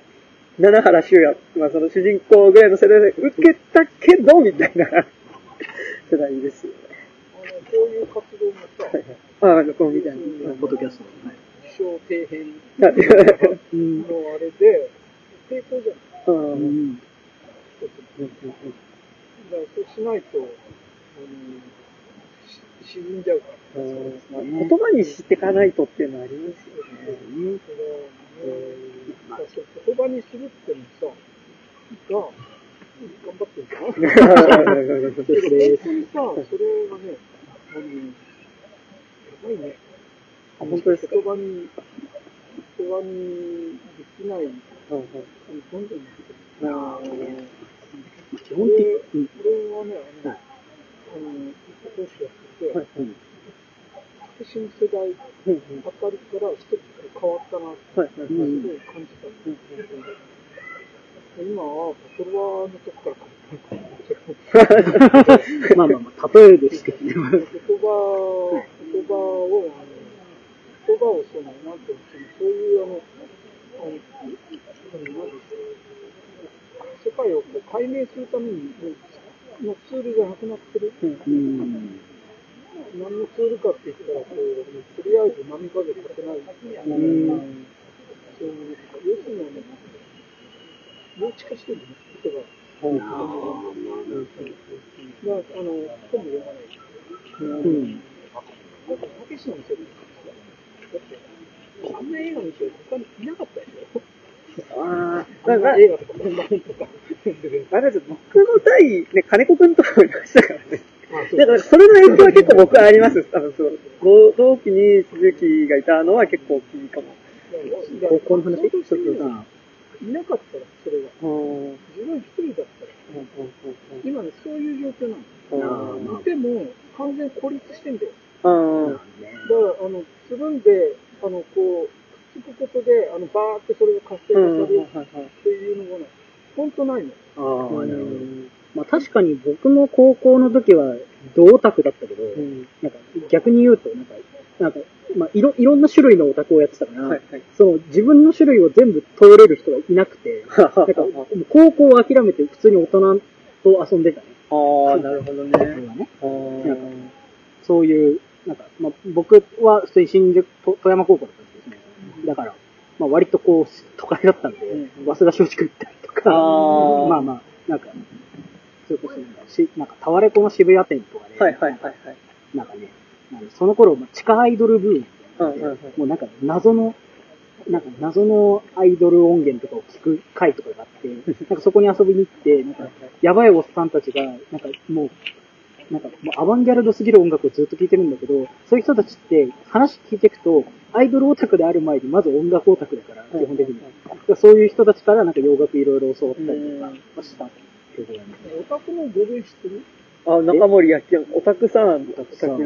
やそれはガンダムなんだよはい。ガあンダムマニアが、こう、なんか会合とか集まった時に、オタクは、あ、ああ、はいはいはい。それが、あの、語源じゃん。なんか中森明夫はね、で、語りかけの言葉。うん。あ未未知の人。はいはい。知らない人に、あの、語りかけるときに、ああ、の、どこまで知ってるの要するにあの、はい。あの、つながる言葉じうん。はあ、はあはあ、なるほど。だから、そこはね、だから、俺、オタクってことはもうね、俺、多分、僕はもう消えても、うん。つながらない。うん。うん。だから共通のあれ持ってて、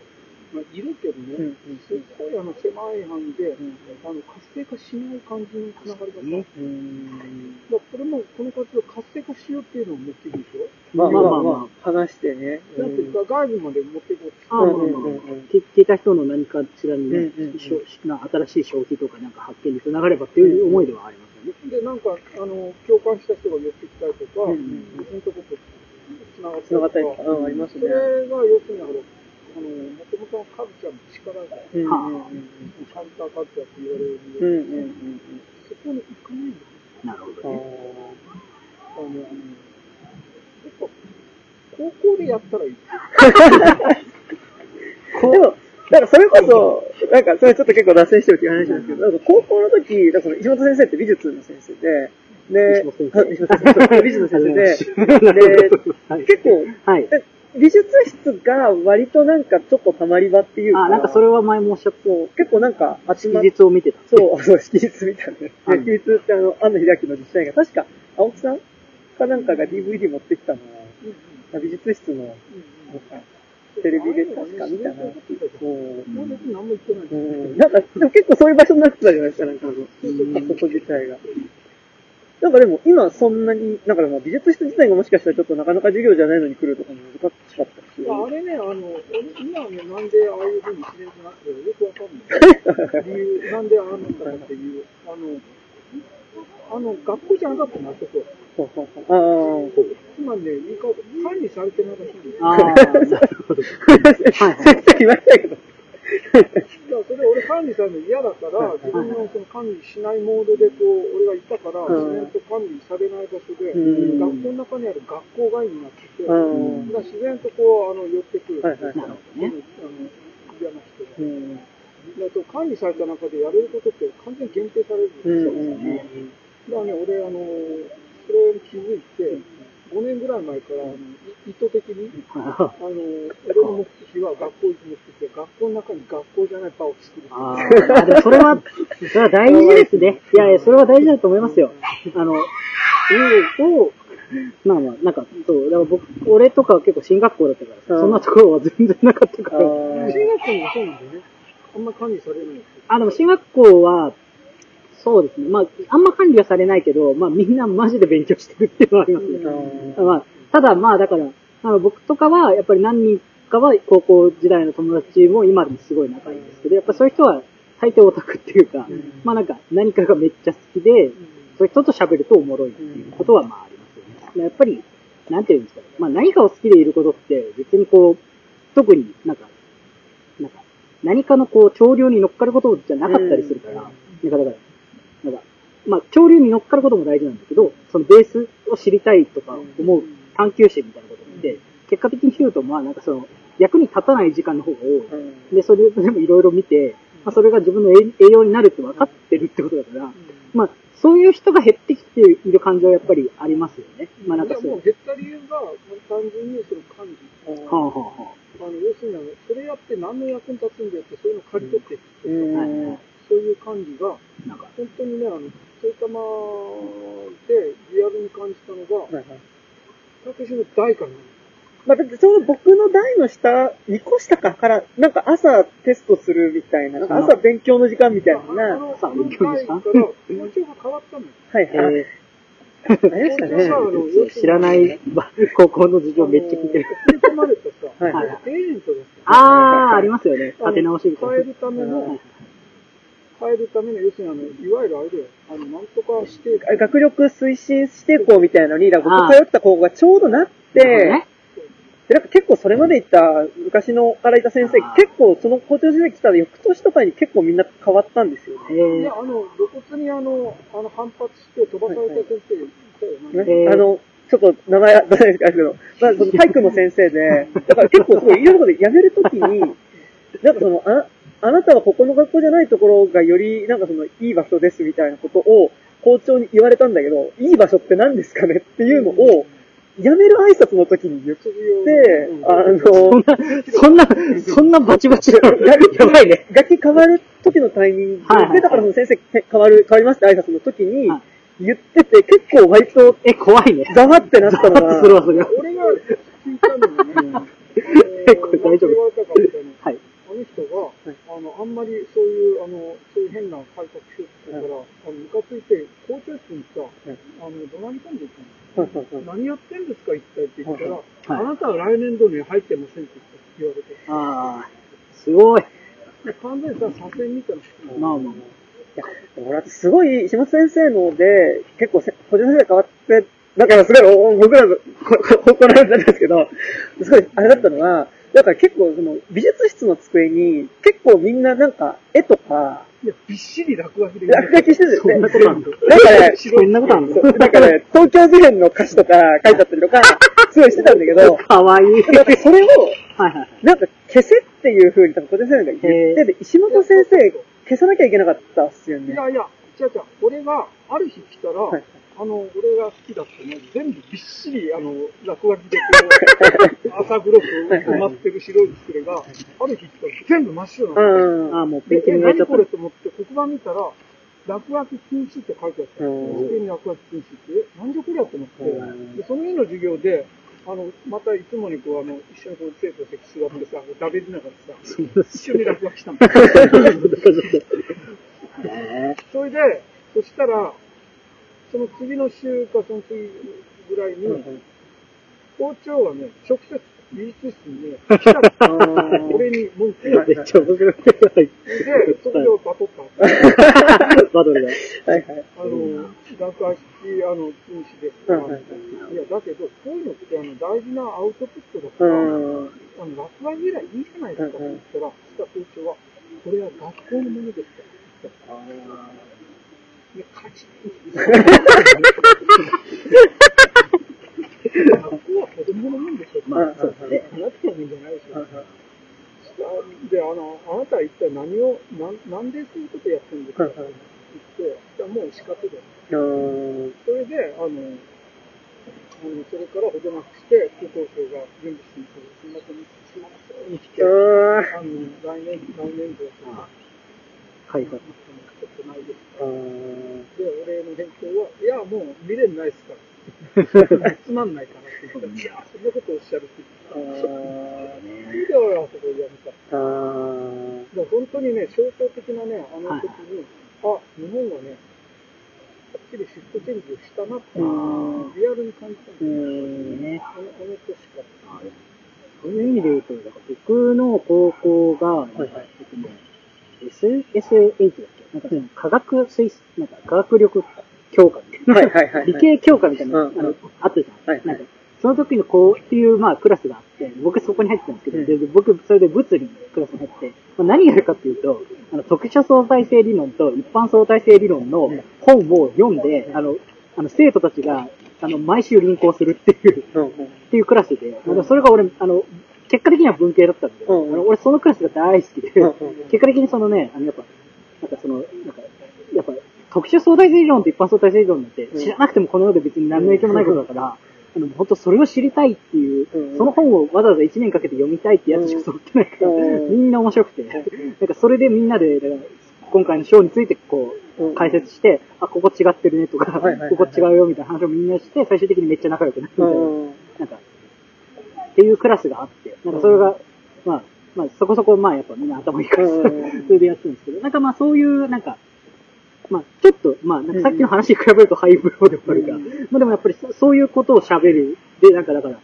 ええみたいな、うん。世界はこういう風に屈折してるんだってことでう喜ぶ人がいて、それを勉強して、別にだけどそれはさ、まあ、うん。あの、まあ、高確率で別に、あの、どこの試験にも出ないから、うん。必要な知識なんですけど。で、もなんかほら逆に言うとさ、はい。今なんかそれは、まあ、ちなみに俺はなんでそれを知りたかったのかというと、シュタインズゲートとか、あ あの、その、いわゆるタイムトラベルものの SF が好きで、そうするとどうしても一般相対性理論と特殊相対性理論を通らなきゃいけないかあら、それを知りたくて、で、なんか、で、なんか、それのなんかね、科学授業を受ける代わりに、うん。そのなんか、保険の授業とか、音楽の授業とか、そういう美術系を蹴っ飛ばせたのよ。あだから、だからなんか、ああいうのってさ、なんか、まあ、楽しい時もあるけど、だるい時もあるから、それを蹴っ飛ばして、その、ひたすら、そのなんか、なんだろう、と特殊相対性理論と一般相対性理論を1年かけて勉強してたっていう2年生と3年生があって、あでもまあそういう時期がある。結構、今それで言うと、はい。その大学の中で、やっぱその、儲かる大学っていうのあるじゃないですか、その大学のいくつかに、まあその、まあ、助成金を出す代わりに、まあその、まあ、なんだっけ、えっ、と、助成金出す代わりに、はえっと、学費とかの設定ももうなんか自由にできるようにして、で、なんかその代わりその学校が、なんか研究とかで、なんか毎年こう決められた、その、設定された金額の利益を出せるようにしなきゃいけないっていいう。ものを課されるっていうので、なんかだからそういうその儲かる大学作るみたいなのが、はいはい。法案通ったのか、なんかその案で出てるのかみたいなのって、結構やっぱあって、ビジネスですね。なんかね、あの、教育改革をうん言い出しっていうね、経団連って話聞いたことはいはいはい。それちょっと、あって感じだよね。ああ、なるほど。確かに。だからそうそういうことなんて、あの、ちょっと、腑に落ちたんですよ。ははあはそのあの、文科省じゃなくて、うん経団連から文科省に、うんはいはいはい。要請があってみたいな、はい学校のあれ変えるみたいな、すごい納得いく感じのね、そうあの、話だなうと思うの。でやっぱり、ってなると、こう、いろいろこうさ、あの、なんかこう、ね、いや。だから、だからそれこそあれでした去年 NHK でやってた、一昨年か、あの、僕の交換、えっと、目の前にある機器と僕の好感度っていう、大学の事務になった元アナウンサーの男の人が、まあ、大学の中で起こるトラブル、なんかその、大学の中で起こった不祥事のマスコミ対応をする部署に来た元アナウンサーの男の人が、まあ、次第の、まあ、なんかその、そこで右往左往するって話なんですけど、最後の方で何が起こってくるかって言うと、やっぱその大学自体を、やっぱりその、よりそういうお金になるというか、確か軍事研究とかもできるようなので、補助金も出すっていうので、変えていこうとしてる派と、そ、で、なんかちょっと一個不祥事が起こって、それをもとになんか今の体制を崩しやすいからっていうので、で、なんかそれをどうにか踏ん張ろうとするみたいな話っていうのが、結構、あれさ、あの、渡辺彩脚本なんだけど、松坂通り主演とかでそうそう。面白そう。とか、もうなんか結構やっぱりそういう、その、ね、なんかやっぱ、あの、宇戸先生話してた、まあ美術室のこととかってやっぱりちょっとし、まあ見えてる範囲の話ですけど、でもなんかやっぱりそういうちょっとこう、役に立つところじゃない無駄なところでのなんか乱れみたいなのをなくしていって、うん、まああとまあなんか、あれですね、美術室の落書きって、えまあ、落書きでしたけど、なんか落書きに、まあ落書きって言っちゃえば落書きですけど、なんかそういうその、うんことか、そういうことが入ってあるわけじゃなくてい、わゆる便所の落書き的なね、あの、やれる人募集みたいなことじゃなくて。なくて、結構なんかやっぱみんな絵とか、ああ、そうそう、割と、うんそうそうそうそう。あの、単純に見て面白いね。ちょっと見入っちゃうようなね。そういうの石やったんで。なんか結構あの、居酒屋とか、なんかあと、さ、なんかこう、ホテルとかにある、なんかその、泊まった人帳みたいなのとかにもうちょっと近いようあなー、まあその思い出とかじゃないけど、なんか結構、あとやっぱ、結構美術室に集まってくる人的な、やっぱりちょっとこう、こじらせ方をまあしてるようなことがやっぱり書いてたりまあやっぱりそういうのって書いてあるものに基本的にどんどん書いてあるもののなんかムードに左右されていくから、うん。多分ん先人が書いたそういうのに左右されて、まあそういう、なんかまあ変な言い方だけど、まあ、そこになるちょっと恥ずかしい、なんかポエムじゃないけど、結構ね、エモーショナルな感じ。だった。まあまあ。まあ映画だから、それをね、あ。るってなんか決して、はい。あのー、買い取ったっていうのは、なんか、やっぱりなんとかなって感じ。あれは困るんだよね。要するに、あの、管理、うんまあまあ、そういうのを許すっていうのは、うん。だから本当にあの、目的は完全に、あの、兵隊化うんまあ、要はあの、勝手な意見を言わない人たちを、その場所は作るっていう、割と明確な目的。だから学校って場所に、をそれのために、あの、利用してる。もしかしたらね、その、徴兵があ韓国みたいにあったら、学校がそこまでならなかったんじゃないかって気がするんだよ。役割分担みたいなのね。だから日本はその、まあ、徴兵ないから、で、関わってる。いろいろ、あの、まあ、いろいろ、給料なんだなんだんで、できないからね、はい学校に見合見直してたんじゃないかな。そういう、になってるのが経団連だったらまあ、全然あり得る話ですね。だから、あの、で、経団連に出てくるとさ、要するにそういう経済で、そういう金儲けの世界になって、ずっと背後あるとしたら、やっぱりそういう一番最も強力なビジネス界っていうのは、皆さん必要で、その後ろ俺見てる。最も巨額な金があの動いてる。で、最もこうパワフルな。本当にあの、1000億とかいうレベルでしか動かないんだよ。だから本当にね、あの、そこをね、あんまり描く映画ないなって思うんだよ。それがね、やっぱりね、そこ露骨にやるとね、殺されんじゃないかな。軍事ビ軍事ビジネスっていうか、戦争ビジネスっていう。前、じゃあ、あの、あるジャーナリストの人が言ってたけど、いや、もう、あった、その辺の世界だとね、あの、いや、簡単に殺しますよって言って、要するにあの、これをばらされると、1000億入らなくなるって言ったら、人の命なんかもうまあ本当消失なんですよ。そうだからあのそういう、要するにあの、傭兵的なキャリアを持っは、ブラックウォーターとかありますかああ、らね。そうです。アメリカは多少ああるね、るよね。ブラックウォーターとかあるからブラックウォーねタ。ーね。本当にあの、暗殺っていうのもさ、リアルに普通にある世界に突入していくのは、全然、全然ね、僕もそれこそ銭湯で、あの、北新宿とかに住んでるんですけど、まあ、ヤクザの人とかが住んでる時に、それこそまあ、だから、あ、でもあいつは初犯、あいつ殺しって言っても初犯だから、まあ何年で出てくれるみたいな話を、炭酸泉とかでゆ ゆっくり浸かりながらおじさまがしてたりする時があるから、やっぱり、あの、新宿、まあ新宿は特にそういうまあ磁場っていうのはあるけど、やっぱりまあ、意外と近いところに、このように殺しとかあるんだなって時々思ったりするよね。あとそのリアリティって、抽象的な話だけど、まあやっぱ悪の法則とあかあ、リドリースコットの悪の法則とか見ると、まあ、なんか、こういう、こう、なんか、つながりの果てにはい。死ぬ、殺されるっていうことは、まあ、あれはだからその、まあメキシコのね、麻薬ビジネスの話だかあら、まあ、その、よりちょっとこの、なんだろう、やっぱり命の軽さがさ、半端じゃないっていうのはあるけど、いや、あの、あれもさ、要するにカルテルうん、も、あの、その、軍事と同じで、共通点うん、あまあ、それこそそんなこと言ったらオリンピックもそうですね。う、思うとどこじゃない、100億1000億のうん。桁。だから、うん。ここにゼロが2つぐらい出てきた時に、はい。あの、本当に、あの、別次元に突入突入するよね、絶対。なん。か、だからあれですよね、ボディと首に分かれてしまうわけですよ。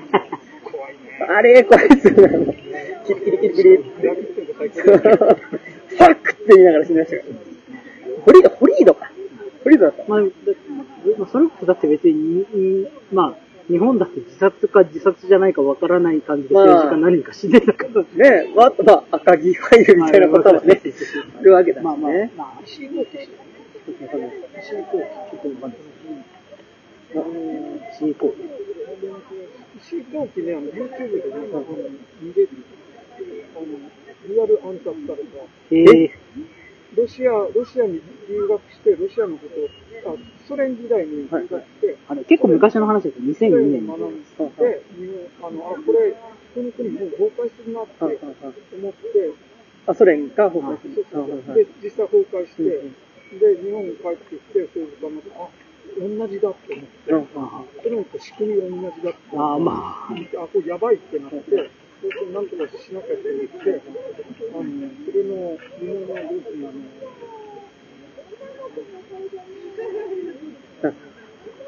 えっと、陥没日記じゃなくて、えっと、特殊、特殊、なんだっけ、特殊、あの、あの、そうほら、こう、郵便のやつお金、ほら、あの、なんだっけ、特別会計。特別会計。そう、特別会計。あれの、あの、どうな、何が行われているかを暴こうとしてる。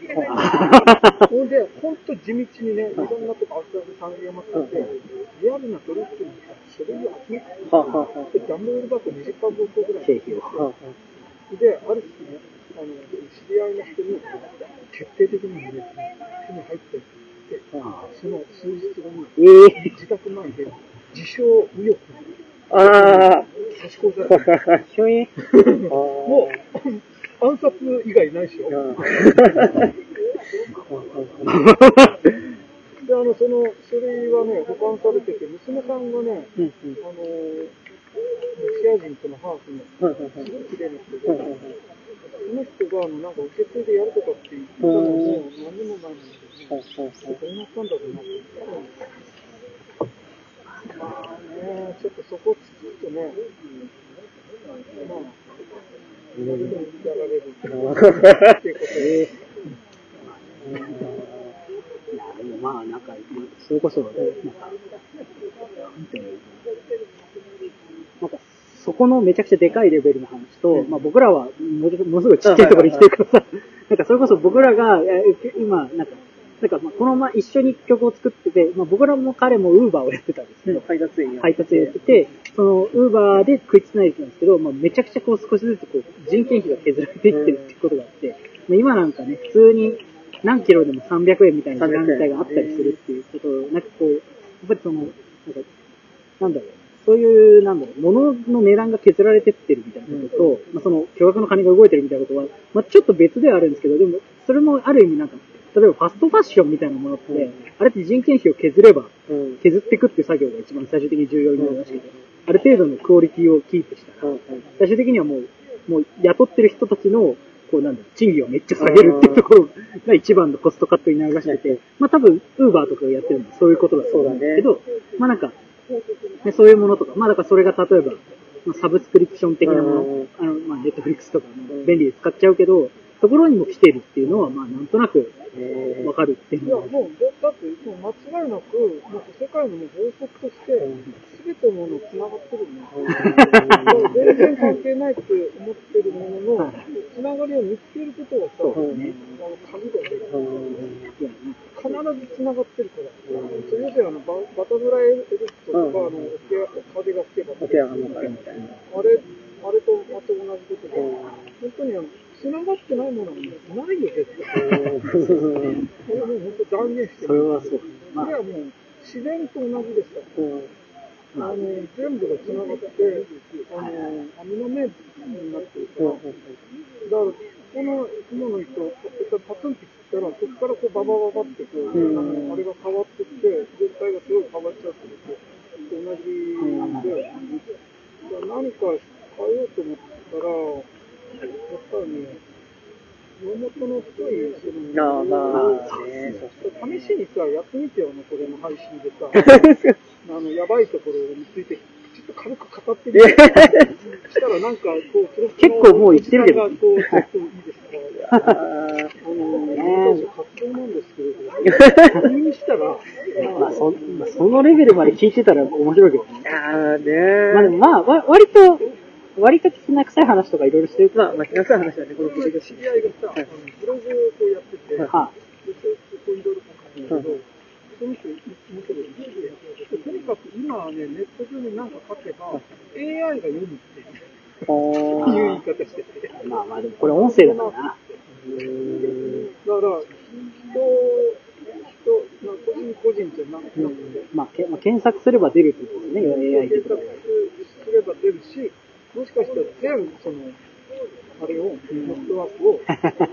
文字を。全要するに AI 的な、まあ AI ですよ。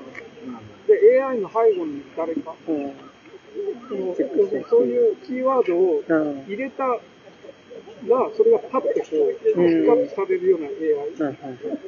あっても全然おかしくないですよね。まあ、でも、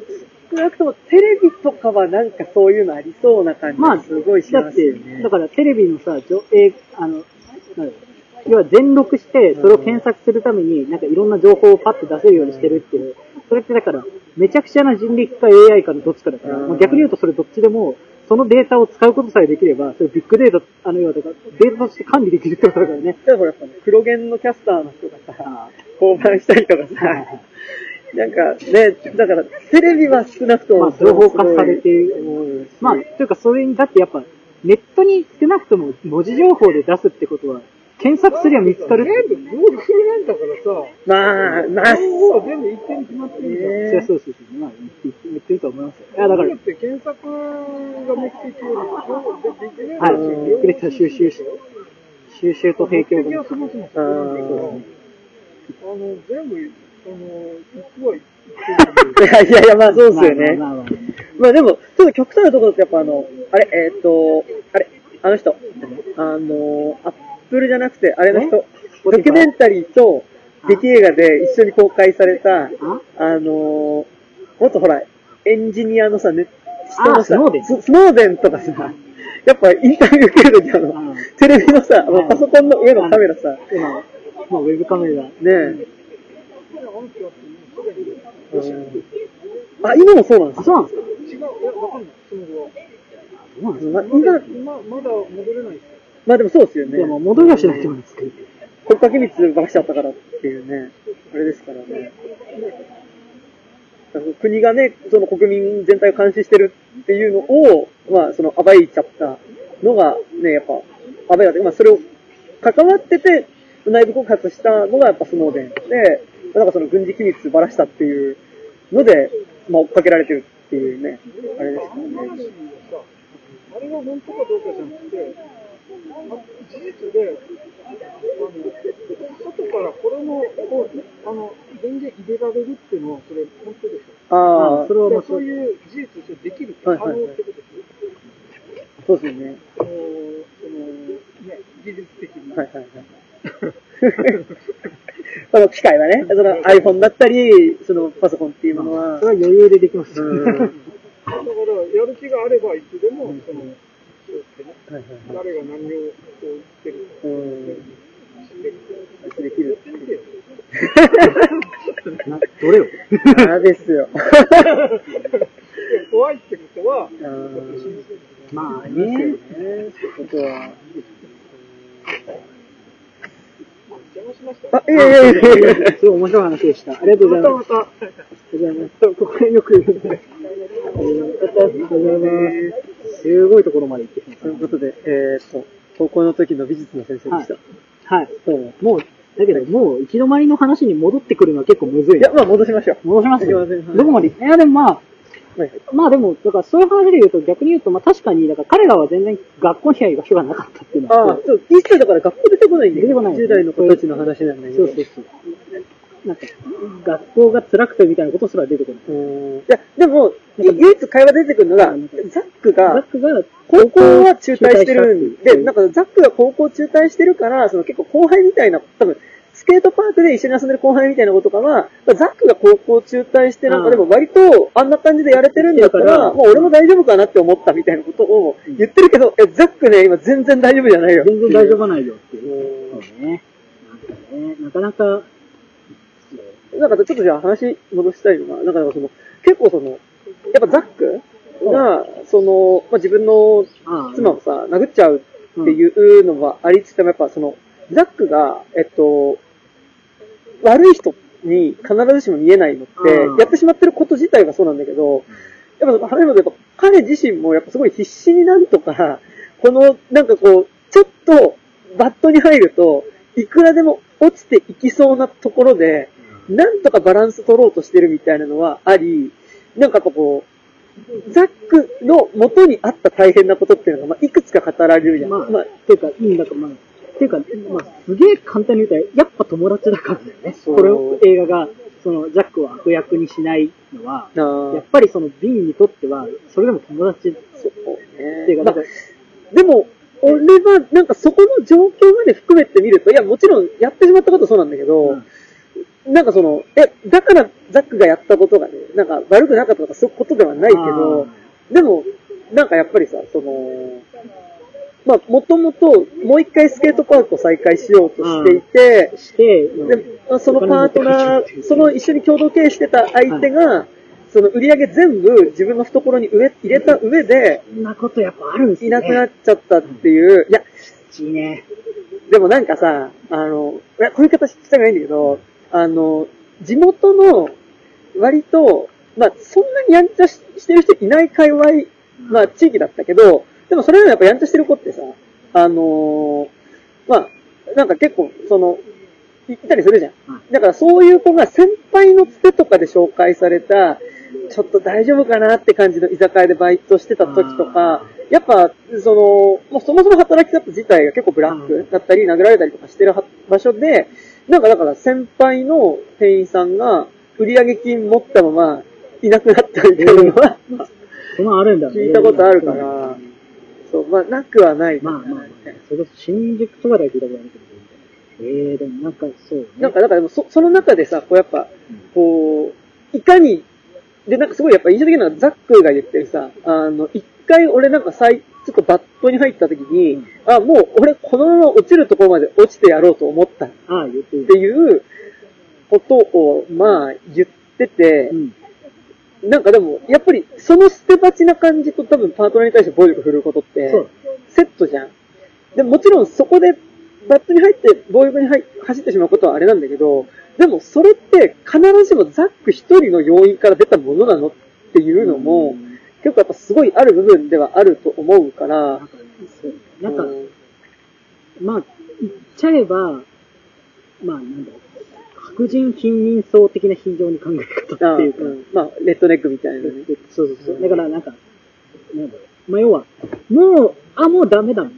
うんう、わかんねえ。もうだ、もうダメだな、これは。うんうんなんか、それって、まあ、ある種、なんか、なんだろう。まあ、まあ、すごい残酷な言い方すると、まあ、生まれた時にケチがついてない人の考え方でもあるっていうか、うんうんまあ、ではあるっていう感じは正直したんだけど、でも、もなんか、なんていうのかな。だから、こ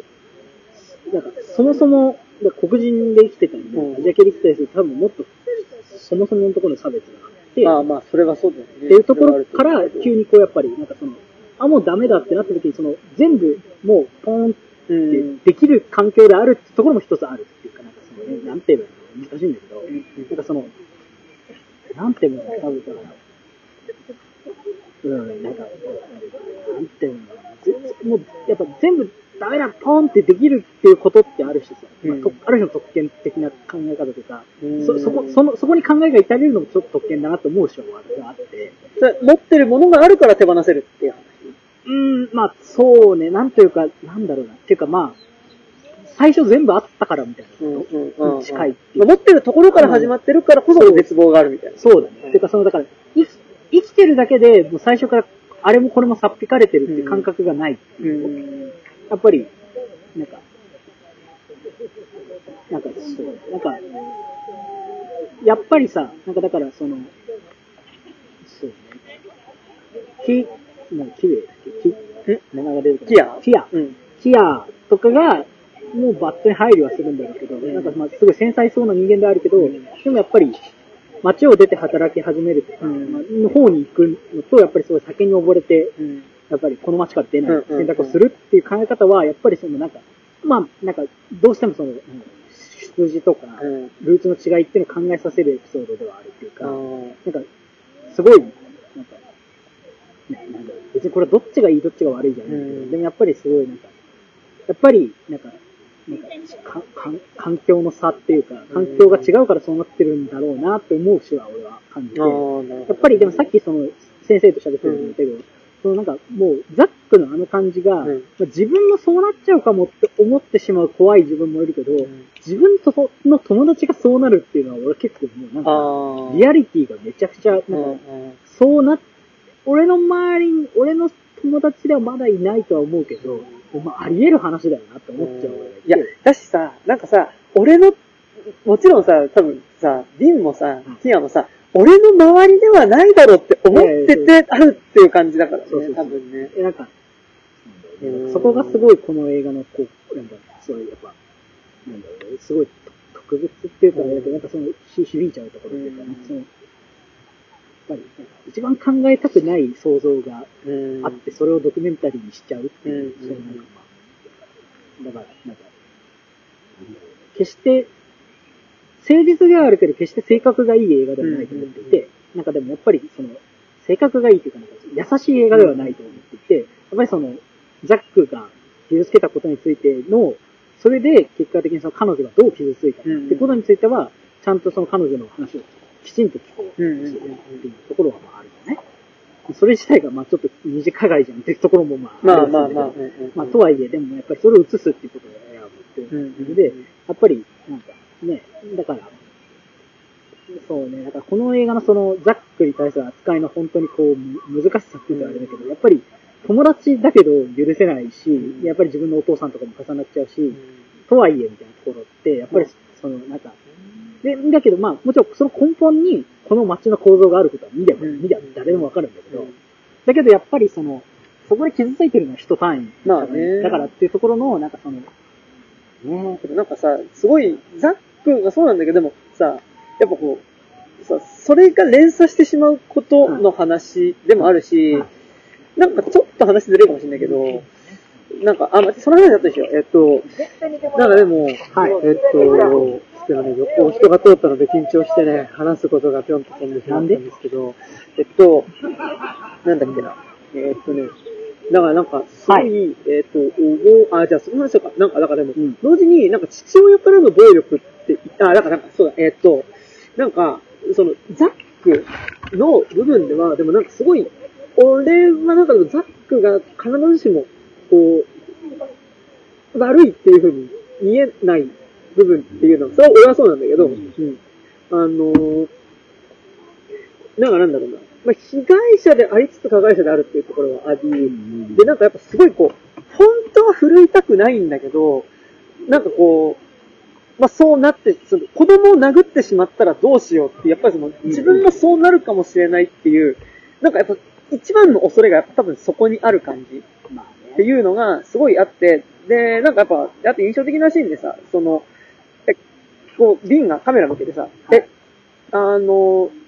彼女のこと殴ったの？っていうのをたの？って。聞いたときに、いや、殴ったけど、でも、それは、俺は、なんかちゃんと話し合おうとして、話し合おうとしたんだけど、もう、その、向こうが、まあ、ものすごいこう、手がつけられないぐらい、まあ、その、わめく夜があると。で、それが2日に1回続くんだぞって言ったときに、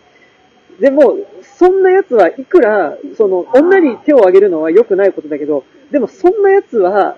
殴るだろっていうこと言うんだけど、でもその時の、もうザックの顔っていうのは、明らかにやっぱり自分が言ってることの矛盾っていうことに気づいてる顔っていうか、あの、すごいやっぱ無理のある言い訳をしてる顔にやっぱすごいなっていて、まあ、あと、その、その周りで言うと、ザックにその暴力振るってるのって言ったら、ああ、それはでも暴力の定義によるってういうん。シーンがあって、その暴力の定義っていうワードがすごい、ああ、まあ、まあ、そう、なんか、振るっちゃう人の、うんこう、なんだろう、まあ、暴力は暴力なんだけどっていう、その、振るっちゃう暴力ってあるじゃんっていう、うん。この、その、ね、だから、あーなんかその論理にもう自分が飲み込まれてる。だからまあそでも、そこに対して、だからザックが悪くないとかってわけじゃないんだけど、うん。でも、まあなんかでもそれは正直この作品のバランスがそうだからってのもあるけど、まあなんかでも、その苦しんでる、だでもだから殴っていいってことは全くないんだけど、うん。でも、正直そこでの、その彼の葛藤にやっぱ寄り添う作りにはなっているし、あと、それはそれで、その苦悩はあると思うし、それは、この映画の中ではないかもしれないけど、それは別のところでちゃんと救われるべきものだとは思うわけね。それはセラピーとかそういうことなのかもしれないけど、もちろん。だし、もしかしたら、この映画を見ることがもしかしたらそうなる可能性まあ、もあるとは思うんだけど、うん。そう。ななんだろうな。まあ、それなん、まあ、なんだろう。我私がなんでそれに今かかってるのかっていうと、まあ、とはいえ、暴力を受けた人はうん。何かの反動の時に、うん。暴力を自分もふ、あいつが振るったんだから振るってもいいじゃんって気持ちで、でも毎回それを抑えて生きてるから、やっぱりそこで振るっちゃったっていうところは何か一つの、まあ、俺は、何かこう、せ一線を越えた行為だと思っていて、でそこに対して、ただ、一回人を殴ったから、全てが崩れる。まあ、もちろん何かが崩れるだろうし、何かしらのその、弁償だったり、社会的な、あれは追わなきゃいけないとは思うけど、だからって人生が全部ゼロになるっていうほどでは、この世はできてないとは思う。っていうバランスだと思っていて、だから、やっぱりその、うんまあね、やっぱり難しいのが、その、ザックの親とかも出てきて、え、親ってことはこいつお前殴ってたやつだろみたいな。でも、めちゃくちゃいいお父さんなんだよね、うん見てると。やっぱり、それだから、いいお父さんに見えるじゃない。やっぱりだから、それが、まあ、この世のその、すべての暴力だ、うん。特にその家庭内暴力、うん。さっきも先生と喋ってたけど、が続く原因としては、やっぱりそれが愛情を持ったコミュニケーションだっていうことを、どっかでこうずっとで、うん。連鎖してきていて、でそれをについて、まあ、すげえ簡単に言うと、加害者側が反省しないってことですよね。いや、あ、だからそこについて、だからやっぱり、まあ、ザックがあれだけ傷ついてるっていうのは、まあ俺は、まあ、なんだろう、いいことだと思うよね。だしなんか、あと、うん。あそこで映像になったりとか撮られていく過程でインタビューされて言語化していくことによって、やっぱり自分が振るってる暴力に気づくし、てかやっぱあの映画って、なんかやっぱこう、単純に言っちゃうとねうん、こう、暴力を振るうかもしれない恐怖、うん。自分が今度また暴力を振るってしまうかもしれないってことの葛藤を抱えているザックと、うんあとまあそれが対される形で、暴力を振るわれた父親をどう許せるのかっていうところでの葛藤を抱えているキアの、多分二人の話っていうのが後半、まあ特にクロスする形で描かれてて、で、まあ正直これ受け取り方って言っちゃうのが、まあドキュメンタリーだから、なんか受け取り方って言い方あんましたくないんだけど。なんかでもすごい思ったのが、なんか俺、エテすると結構ちょっと危ういバランス感になるなと思ってて、やっぱ最後その、そういう自分が、まあ、パートナーを殴ってしまってることに、えっと、まあ、自分なりの、いや、この状況、これだけ追い込まれてたら殴って当然だろうって言いながら、でも、やっぱりそこの矛盾を明らかに、あの、間違ってることでもしてるよねっていう意識で、こう、震えているザックっていうのと、で対比される形で、まあ、その、まあ、殴られた、自分のことを殴ってきた父親の墓参りに行くキアの姿が描かれて、うん。で、まあその、キアはただでもその墓参りに行くんだけど、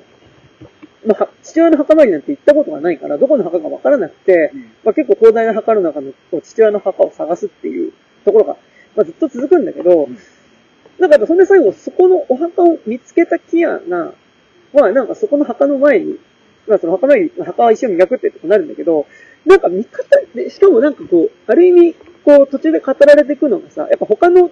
父親と少し違うのが、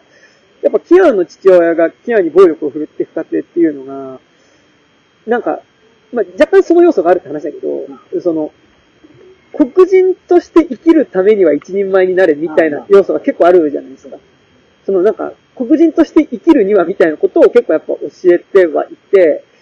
で、なんか若干、キアは、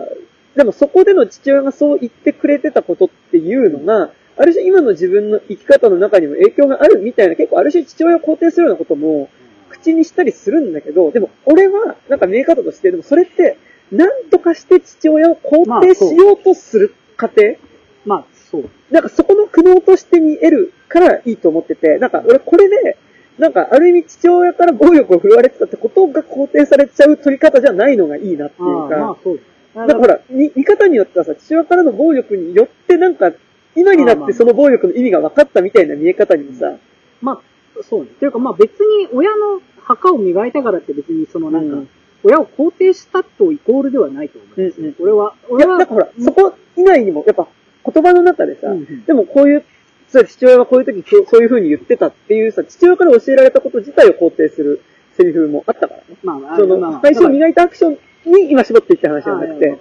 なんか、まあ、なんて言えばいいのかな。そこは非常にグレーなところでさ、うんうん。やっぱりその、彼の場合はその、黒人として、うん。あの、生き抜くうん。考え方っていうのが、そのサバイブするためのうん。考え方っていうところで、まあそのお父さんが言ったことも、自分の生活が生き抜くためには役立ってはいるっていう現実だとして、で別にそれ自体は肯定、まあだからそれ自体を否定もできないし、うんうん。で自分が殴られていたこと自体も事実っていうところで、まあそのなんか、本当に、なんて言えばいいのか。な。だからまあ、ななんか言っちゃえばそのなんか、なんて言えばいいのか。な。それこそ、暴力的な人が作った作品を見て感化された自分は悪いやつなのかみたいなことに近い考え方だと思って、なうん。なん。かだから、なん。かまあ、なん。て言えばいいのかな。その、ななん。て言うのその、プロセスが暴力だして、はいはい。だけど、作られたものとか、そこで得たものが、結果的に今の自分を形成していうんうんうんて、それが、によって自分がこう、どうしても自分はそれで進んでしまったこともあるっていう時に、その暴力だったり、その、まあ、その過失、うん罪を見つめ直す時に、じゃあ、それ自体が全うん。部価値がなかったものなのかっていうと、まあでもやっぱそうではないよね。まあ、家庭が誤っていたけど、そこで得たものは確かにあるっていう。そうそこで、まあそうね、えそうね、だから得たものもあるっていうバランス。やっぱりだからそこは、やっぱりなんかなんていうのかな。決して、なんだろう、別に DV みたいなものをうん決して肯定的に捉えてる映画では僕はないと思ううんんですけど、やっぱりだからそれ自体がでも自分を生かしてるところもあるっていうのが、まあ正直、まあ正直なところだろうなと思う。うん。なんかだから、個人的には、あの、こんだけ結構言葉を尽くす映画だとは思うんだけど、でも結局、そのなんか、親とかに対するトーンとしては、まあ、もちろん彼らの人生がまだ全然続いてるからってことなんだけど、については、やっぱりその、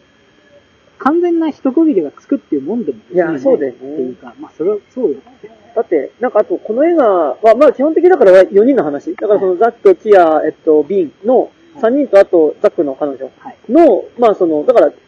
撮影始まった時に多分10高校生ぐらいの年齢で、で、もっと前か。えええ撮影始まったっていうか、その、中で映されてる映像だともっと前か。中で映されてる映像自体は、だから、ビンが普通にあの、遊びの時に撮ってた映像だから、もう全然中学生中学生ぐらいか。だから普通にインタビューもろもろは全部21歳とか22歳とか。そう、だから大学卒業するぐらいなタイミングまあ、だから大学とか彼らは多分行ってない人が多いだろうから、でもさ、ビンは多まあまあ分そう。ビンはやるそうそううん。っていうタイミングだよね。だから、多分、あれなんじゃない専まあ門学校の卒業をして、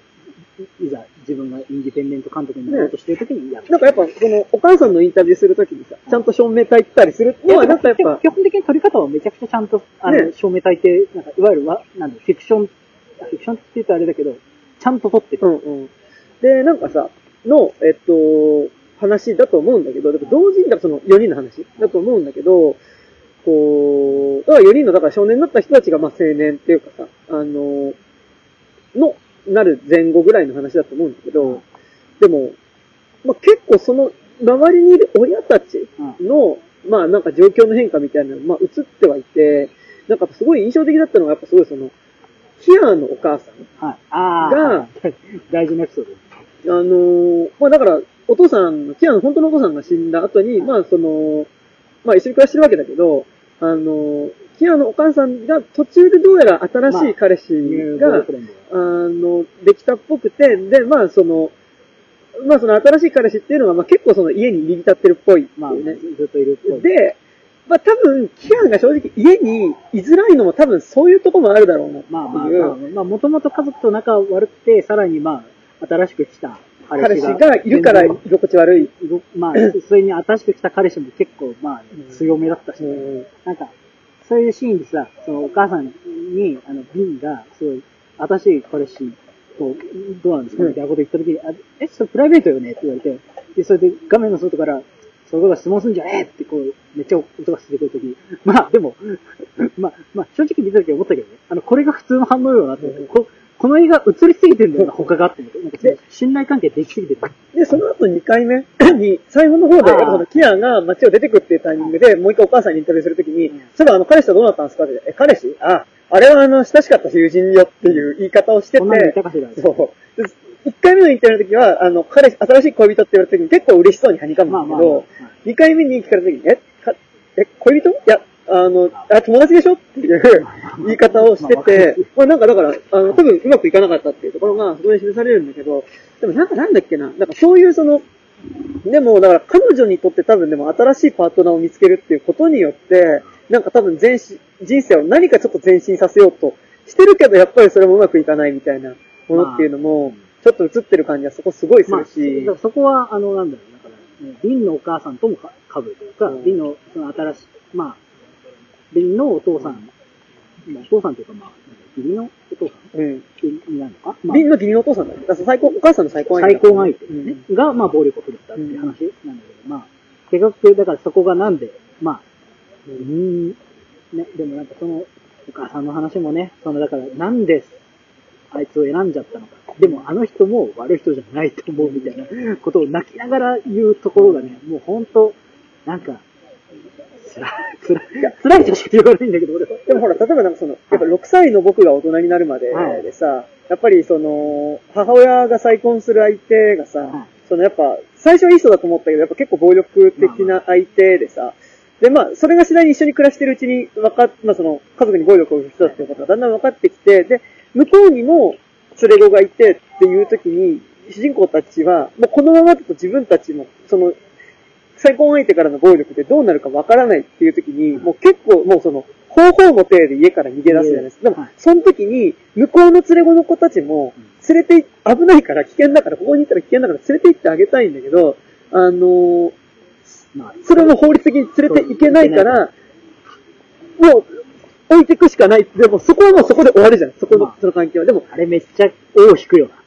でもなんかやっぱあそこでのお母さんがやっぱ再婚することによってなんか人生もうちょっと前進するかもっていう時にさ、選んだ相手が、まあ、6歳の僕とかそうだけど、なんか、男主演のネットフリーのさ、オリジナルでさ、なんかあの、白人の結構すごい、本当にホワイトトラッシュみたいな貧しい家庭環境の中で生まれ育った男の子がなんかめっちゃ勉強頑張って、なんか、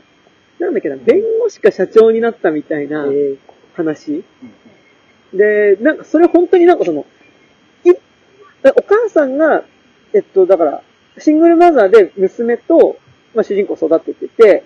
で、やっぱり仕事が大変だったりとか、やっぱその、まあ、新しくできたパートナーとかとの関係がうまくいかなくなった時とかに、やっぱりこう、お酒に手が出ちゃう。うん。で、お酒でなんか何回もやっぱお酒で失敗してきてて、うんそもそもの元々頑張って勉強して取った看護師の免許とかも、職場で酔っ払った挙句に、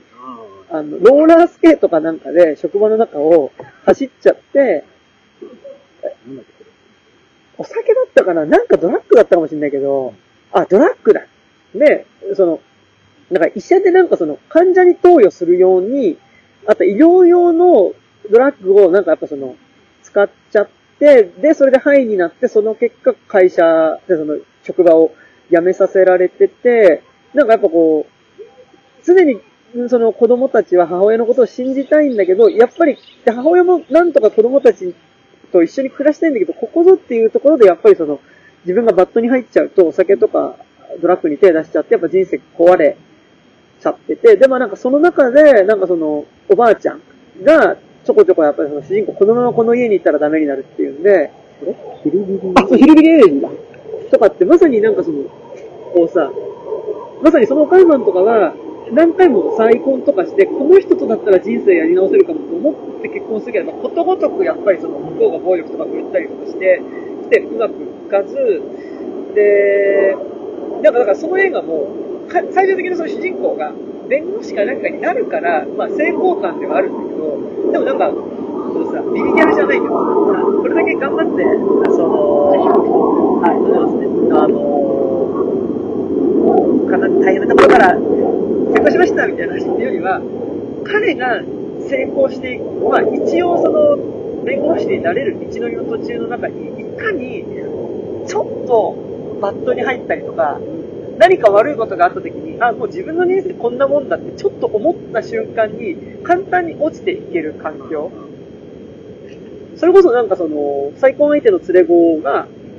あの、お母さんの再婚相手の連れ子が結構ドラッグとかをやってて、で、学校行かないで、そこの家のリビングで溜まるようになる場所に主人公もいるようになっちゃって、で、それを見かけたおばあちゃんがそこに乗り込んでいって、お前そんなことやってんじゃないっつって、で、この子うちで預かるからって言って、無理やりおばあちゃん家に引き取られたことが、やっぱり、なんとかその彼が、あのそこで落ちずに済んだ。ことの一つとしてやっぱあったりとかするみたいな、なんかその、なんかザックの言葉のさ、なんか一回バットに落ちた時に、もうとことんまでバットに落ちてやろうと思ったみたいなうん。ことのリアリティっていうのが、そのヒルビーエイレジもめちゃくちゃあって、うん。なんかだから、だからやっぱ、それはなんか、そのホワイトトラッシュ的な、なんだろう。でもなんか結構全員そうじゃない？その、いや、わかるわかる。いや、だからまあ、ザックに限らずさ、あそう。そういや、もうだから、やっぱ、それは、すごい嫌なこと言うと、もう、環境的にうんうん、人がそういう環境でそういう状況に追い込まれてうんうん。るとそうなるっていう、もう、あの、なんだろう。あの自由なようで選ばされてる考え方なんだよね。うんうん。いや、だからまあ、なんかね、なんか結局その、なんていうのかな、まあなんか。なんか、なんかこの映画がすごい、うん。うん私個人的にすごい、なんか、まあ、大事というかいろいろ考えなきゃいけないなと思う映画だなと思うのは、やっぱりその、自分が日本人で、うんうん。まあ、ヘテロ、シスで、男性でいること。うんうんで、やっぱ、まあそれってまあ、基本的には、あの、相当下駄を履かせていただいてる、申し訳ないっていう感じで。いろんなものを踏みつけてるなっていうことについて、やっぱり、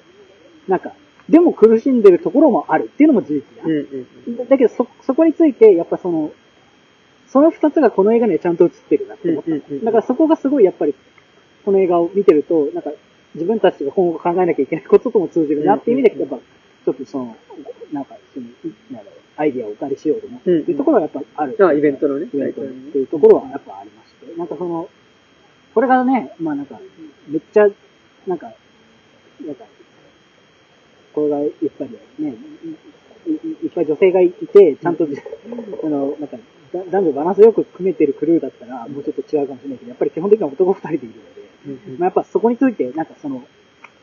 なんか、自覚しないのもあれだなっていう部分は俺の主義であって、だからやっぱマインディングザ、やっぱこの広まりの世界がすごいのは、完全に男だけの場所から始まってるけど、男だけの話じゃないになっているっていうか、まあもうように見える。うんうんっていうところがやっぱすごい誠実だ。いや、俺もそれけど、俺と中村君あ、そうそうそうそう。はいはいはいえーだからなんかまあ、いや、スケートキッチンとかもすごい好きなんだよ。はいはいはい映画としては。うんうんめっちゃ好きなんだうんやっぱスケートキッチンの名前を借りるのはなんかすごい失礼だなって思ったっていうか、うんまあなんかあとよくわかんないし、スケまあートキッチンって言っちゃった。いや、スケスケートじゃねえじゃん。仕事じゃねえじゃんって話です。だからやっぱ、まあやっぱ、マイニングザギャップっていうのがいいなと思ったら、そのやっぱ、そのなんか、まあ、そうね、タイトルの広さとうんうん、その映画自体が持ってる、まあなんかその、男でいる苦しみと男でいる下駄うんうんについてすごく自覚的な映画で、うんうんうん。まあ、なんか、なんだろう、やっぱ、で、自分たちが、なんだろうそそこについて、やっぱりか隠し、隠してないって言ってはいいけど、隠つけて、隠つけてはいるとは思うんだけど、やっぱその、自分たちの過失、自分たちが人を傷つけてきたうんうんとか、自分たちが人に傷つけられてきたってことも、やっぱちゃんとこう、うんうんうんうん。まさに予想としていることが、まあなんかすごく、なんか、そうだろうな何か、アイディアとかコンセプトを借りるときにすごい重要だなと思って、まあやりましたっていう感じでございましたね。なんか、すごい、さ、いや、やっぱ、ザクの彼女がやっぱちゃんと捉えてるってのは本当でっかいよ本当にでかいですよ。なんか、なんかさ、三人だけの苦しみの話で。いやではないねやっぱりそうないからね。やっぱり、この映画がそのザックの彼女をちゃんと撮れてなかったら多分ここまでこう、うんななんだろう、なんだろう、ななんだろう、見て、うーってなる映画とはなってないと思うよ。やっぱその、ザクの彼女もそうだし、まあおそらくビンのお母さんのインタビューもそうだし、まああと、キアーのお母さんもそうだよね。なんか、だからでもちょっとこ、こ大丈夫かなと思ったのがさ、ビンのお母さんのインタビューの時にさ、二人が付き合う、そのビンのおとお母さんあと、その再婚相手が付き合う経緯でさ、なんか職場、なんかその職場のダイナーかなんかで一緒になって、同僚だったのが、まあなんかちょっとずつ会うようになってて、ある夜、ビンのお母さんのことをそいつがつけてきて、ああ、で、そこから付き合うようになったってなんだけど、つけてきて付き合うようになったってなんだよそれみたいな。ね。ちょっと思いましたけど。思いますよ。うんなんか、でもね、なんか、いや、まあね、でもまあ、それはもう、だからもう我々のお母さん世代より、まあ、くらいだからね、うんもうわかんねえっちゃわかんねえよな。もうて結構年いってたもん、なんか。なんか、なんだろうね。いや、なんか、やっぱりそこら辺はね、うん。まあ、男女描写みたいなことっていうのはさ、うん。やっぱりその世代間っていうのが出ますから、うんやっぱりウルトラマン、新ウルトラマンのあれが愛だと思ってる人もこれいや、俺まだ見てないけど、もうなんかもう初日の段階からいろいろ目にしすぎてそうね。いや、その話、ちらっとすると、いや、なんか新僕ウルトラマン結構好きで、はいはい。大好き。で。今度やります？よ、シン・ウルトラマン会。新ウルトラマン界別に出たくない。です。うん。なんかそう、あのなんか多分本当に文句を言って終わる。なんか、結局、そのまあ、長澤まさみの撮り方が問題があるんですけど、うん。まあなんか、それを見て、別に特撮創作も誰も喜ばないし、うんうんうん。なんか、その、そのノリがありだと思思ってるのも、なんか、本当に嫌な気持ちになったし、うん。でそれが結局ウルトラマンで一番どう考えても売れるフィルムになるっていうことも、うん。まあ、ウルトラマンって基本的には10億円以上いかないコンテンツなんだからまあもう、もう今12億円とか言ってる。おー、すごいね。うん全然それは売れるんですからね、東宝が本気出して。すべてタイアップとかして、うんうん、天使が主題歌すれば、まあ、これは売れるやろ、あじゃないですか。まあ、M78。だよね。87、87か。うん、一応それがずれてることがなんか、ちょっと、ちょっと意味合いがあるらしいですよ。まあ、別に大したことじゃないですけど、はいで、なんかまあ、なんか、まあね、だからそういうものが流行ること自体は、まあ、そうウルトラマンという文化を思うといいんだけど、うんうんウルトラマンという文化の、の本質うん。に、やっぱその、なんか、まあ、ある種、人間離れしたものの高潔さみたいなものとか。やっぱそのうん、怪獣っていうものが、持つ、そのなんか、まあ、ある種のひ、エレジーとか悲哀みたいなものがあるわけじゃない。やっぱり、そういうところがオミットされた上で、うんその長澤まさみの撮り方っていうところに、うん。やっぱり結構花、なんだろう、それが一瞬サービスっていう感じで映るんじゃなくて、うん結構重要なピースとして映るんだよ。意外とね。なんか、ほー。なんだろう。まあ、なんか、やだなぁ。それをそれって見に行くんですよ。それを見たときにやっぱ、うわーって思っちゃった。なんかその、ほーなんか、もう、俺が好きな特撮自体を貶められた気持ちにちょっとなって、あーやっぱ、あ、あれ俺は特撮好きなことってダメなことだったっけみたいなこと。結構俺はオタク的反省モードにめっちゃなってるから、シン・ウルトラマンの話をするとすごい悲しくなっちゃう。なるほどね。そうそうそうあんまりこう、幸せな気持ちにはならまあ、しかもなんかね、やっぱその特撮の、今の特撮の代表みたいな言い方をされてしまうとね、そうそうそう。まあ、んまあ、難しいのがやっぱその、エヴァとかはてめえでやってるもんだしさ。そうだね。ゴジラとかは止まってたもんですさ。うんそこに比べて一応ウルトラマンは現状ずっと子供向けのシリーズでずっと動いてはいるから。そうだね。やっぱりそこでシンって名乗ることのこう、なんなんだろうね、こう、なんだろうね、こう、ずうずうしさっていうのはちょっと思ってまあます。だってね、今の時系列の仮面ライダーとかウルトラマン、この仮面ライダーだけど、まあ、ウルトラマン、今の時系列のウルトラマンの、とは全く違う時系列の話でしょ。時系列っていうか、まあうんまあ、まあ、まあまあ、まあまあ、別にいいっすよ。見ますよ。まあまあ、でもなんかその、ね、なんかだから結局、でもなんか、あ、それでまあ映画の、あはいマインディング・キャップの話を戻すと、なんか監督のインタビューを読んでて、なんか本当に今急にウルトラマンの話でね。ごめん。いやいや、でもやっぱなんか男女描写の話でふと、俺あそうね。うんでそのなんか、マインディング・ザ・ギャップの話で、その監督が、でもやっぱり、その、スケボーっていうのは、うんあのその、もちろんテクニックもあるんですけど、うんで、やっぱりマインドのうんうん。メンタル。の競技だと思っていて、うんスタイルとか。うんうん。で、やっぱり、その、だから、この映画がやっぱりスケボー映画であると同時に、どこまでも家庭のこととかをつくのは、やっぱりその、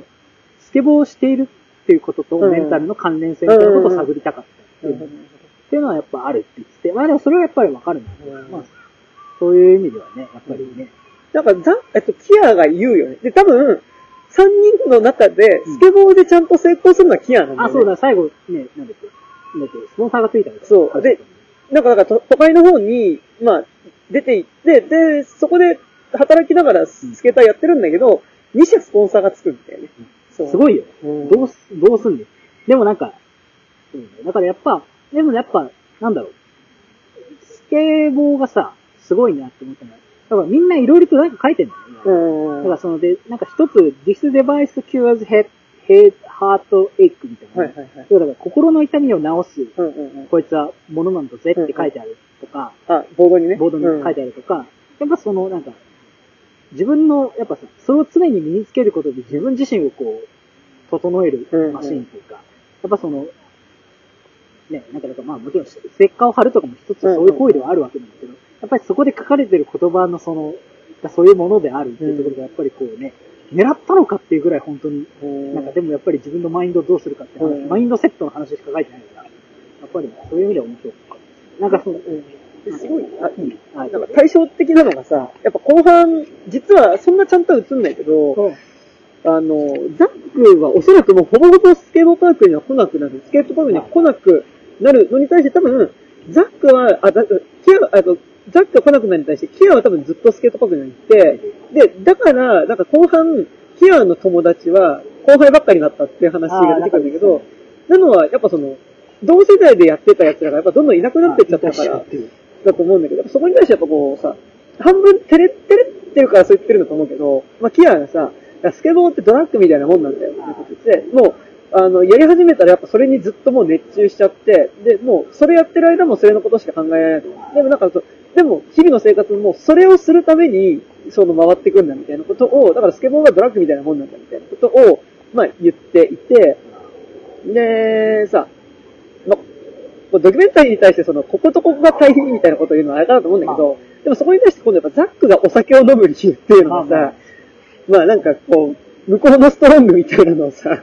あの、買ってさ、で仕事帰りに買ってさ、いやもう本当に毎日のことが嫌だから、お酒飲んで忘れるんだよみたいなことを、まあやっぱ言ってて、なんかでも、そこってさ、多分、現実が嫌だから、